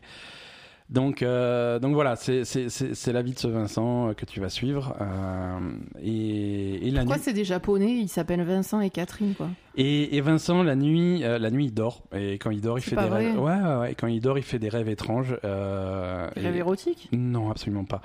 Non, non, après, ça reste très, très sobre comme jeu, hein, même si ça. Si c'est des thèmes autour des relations, des trucs comme ça, c'est très sobre. Et donc, tu as, des phases de gameplay la, nu- la nuit quand il dort, euh, très puzzle, où, Ah, où, où- où tu vas voir Vincent en caleçon, puisqu'il dort, euh, qui doit escalader des pyramides en poussant des blocs. Donc, c'est vraiment, c'est très à l'opposé complet du truc. euh, C'est très, bizarre. très puzzle. Donc, c'est étrange. euh, C'est. Mais voilà, Catherine, c'est un jeu qui, qui a qui était sorti sur la génération précédente et qui a, qui a énormément de fans, euh, justement Mhm. parce que c'est c'est une histoire originale qu'on touche pas trop dans le jeu vidéo et c'est euh, cette opposition de gameplay. euh, le, le côté puzzle est, est- est bien réussi. Il y a des gens qui font euh, du, de, du Catherine e-sport, qui font des compétitions. Ah. Voilà. Et, et à côté, il y, a, il y a cette histoire qui est étoffée, donc avec des personnages en plus et des trucs en plus. donc c'est c'est- c'est assez intéressant. Catherine sort le 3 septembre. Euh, remaster de Final Fantasy VIII également euh, mardi 3 septembre sur PC, PS4, Xbox et Switch. Euh, et ensuite en fin de semaine, le vendredi 6, euh, l'extension de Monster Hunter World sort. C'est une très grosse extension Iceborne qui, qui, qui est destinée euh, aux joueurs aguerris de Monster Hunter World puisque ça se positionne à la fin du jeu. Donc il faut être niveau max. Faut être niveau max, faut avoir fini la quête principale, euh, l'axe scénaristique principal. Euh, il y a, alors il y, a, il y a quelques petites nouveautés pour les gens qui recommencent depuis le début. Il y a des armes en plus, des trucs comme ça, mais vraiment le contenu, la nouvelle zone, tout ça, c'est vraiment niveau max. Donc euh, voilà, vous savez si vous faites partie du public visé par cette extension ou pas. Euh, et également, on va parler d'un jeu qui sort officiellement le, hum, le mardi 10 euh, septembre, donc dans deux semaines. Mais euh, si jamais vous êtes euh, Game Pass Ultimate, attention, si vous êtes Game Pass Ultimate ou si vous avez précommandé l'édition qui coûte cher, Gears of War 5, euh, qui s'appelle pas comme ça d'ailleurs, il s'appelle tout euh, Gears, Gears 5, 5. tout court. Un Gears 5 est accessible dès le vendredi 6 septembre. D'accord. Donc accès anticipé 4 jours avant pour Game Pass Ultimate et, et l'édition Premium ou je sais plus comment elle s'appelle. Hmm. Voilà, donc euh, si, vous est- si vous voulez vous attaquer à Gear 5, c'est dès ce vendredi. Euh, et toujours notre rubrique de, des gens qui veulent pas payer leur jeu. Euh, c'est gratuitement sur l'Epic Game Store cette semaine. Vous pourrez jouer à Celeste et à Inside, euh, deux jeux indépendants euh, extraordinaires tous les deux. Euh, vrai. ne passez pas à côté s'il y en a des deux que, auxquels vous n'avez jamais joué et que vous avez un PC sous la main. Allez-y, foncez Celeste et Inside sur l'Epic Game Store. Euh, chez Microsoft pour le Games with Gold euh, pour le mois de septembre, donc vous aurez Hitman saison 1 euh, complet. Et sur PlayStation Plus pour le mois de septembre, vous aurez euh, Batman Arkham Knight et Darksiders 3. Donc plutôt une, une excellente euh, sélection sur toutes les plateformes pour, euh, pour, euh, pour ce mois de septembre. Mm. Voilà, donc c'est plutôt cool. Merci à tous euh, de, de- de nous avoir écoutés, de nous avoir suivis. Merci de nous suivre tout- toutes les semaines. Euh, N'hésitez pas à vous abonner euh, sur, sur votre plateforme de podcast préférée, à nous laisser un petit mot sur, sur Twitter. Merci à, nos, à nos invités, Lionel, Jojo, qui sont passés nous voir tout à l'heure pour parler Man of Medan. Euh, voilà, on a, on a testé un petit truc, un petit format. Euh, N'hésitez pas à nous dire ce que vous en avez pensé de cette petite euh, section Man of Medan. Et, et puis à la semaine prochaine tout le monde. hein. À la semaine prochaine. Allez, bye bye.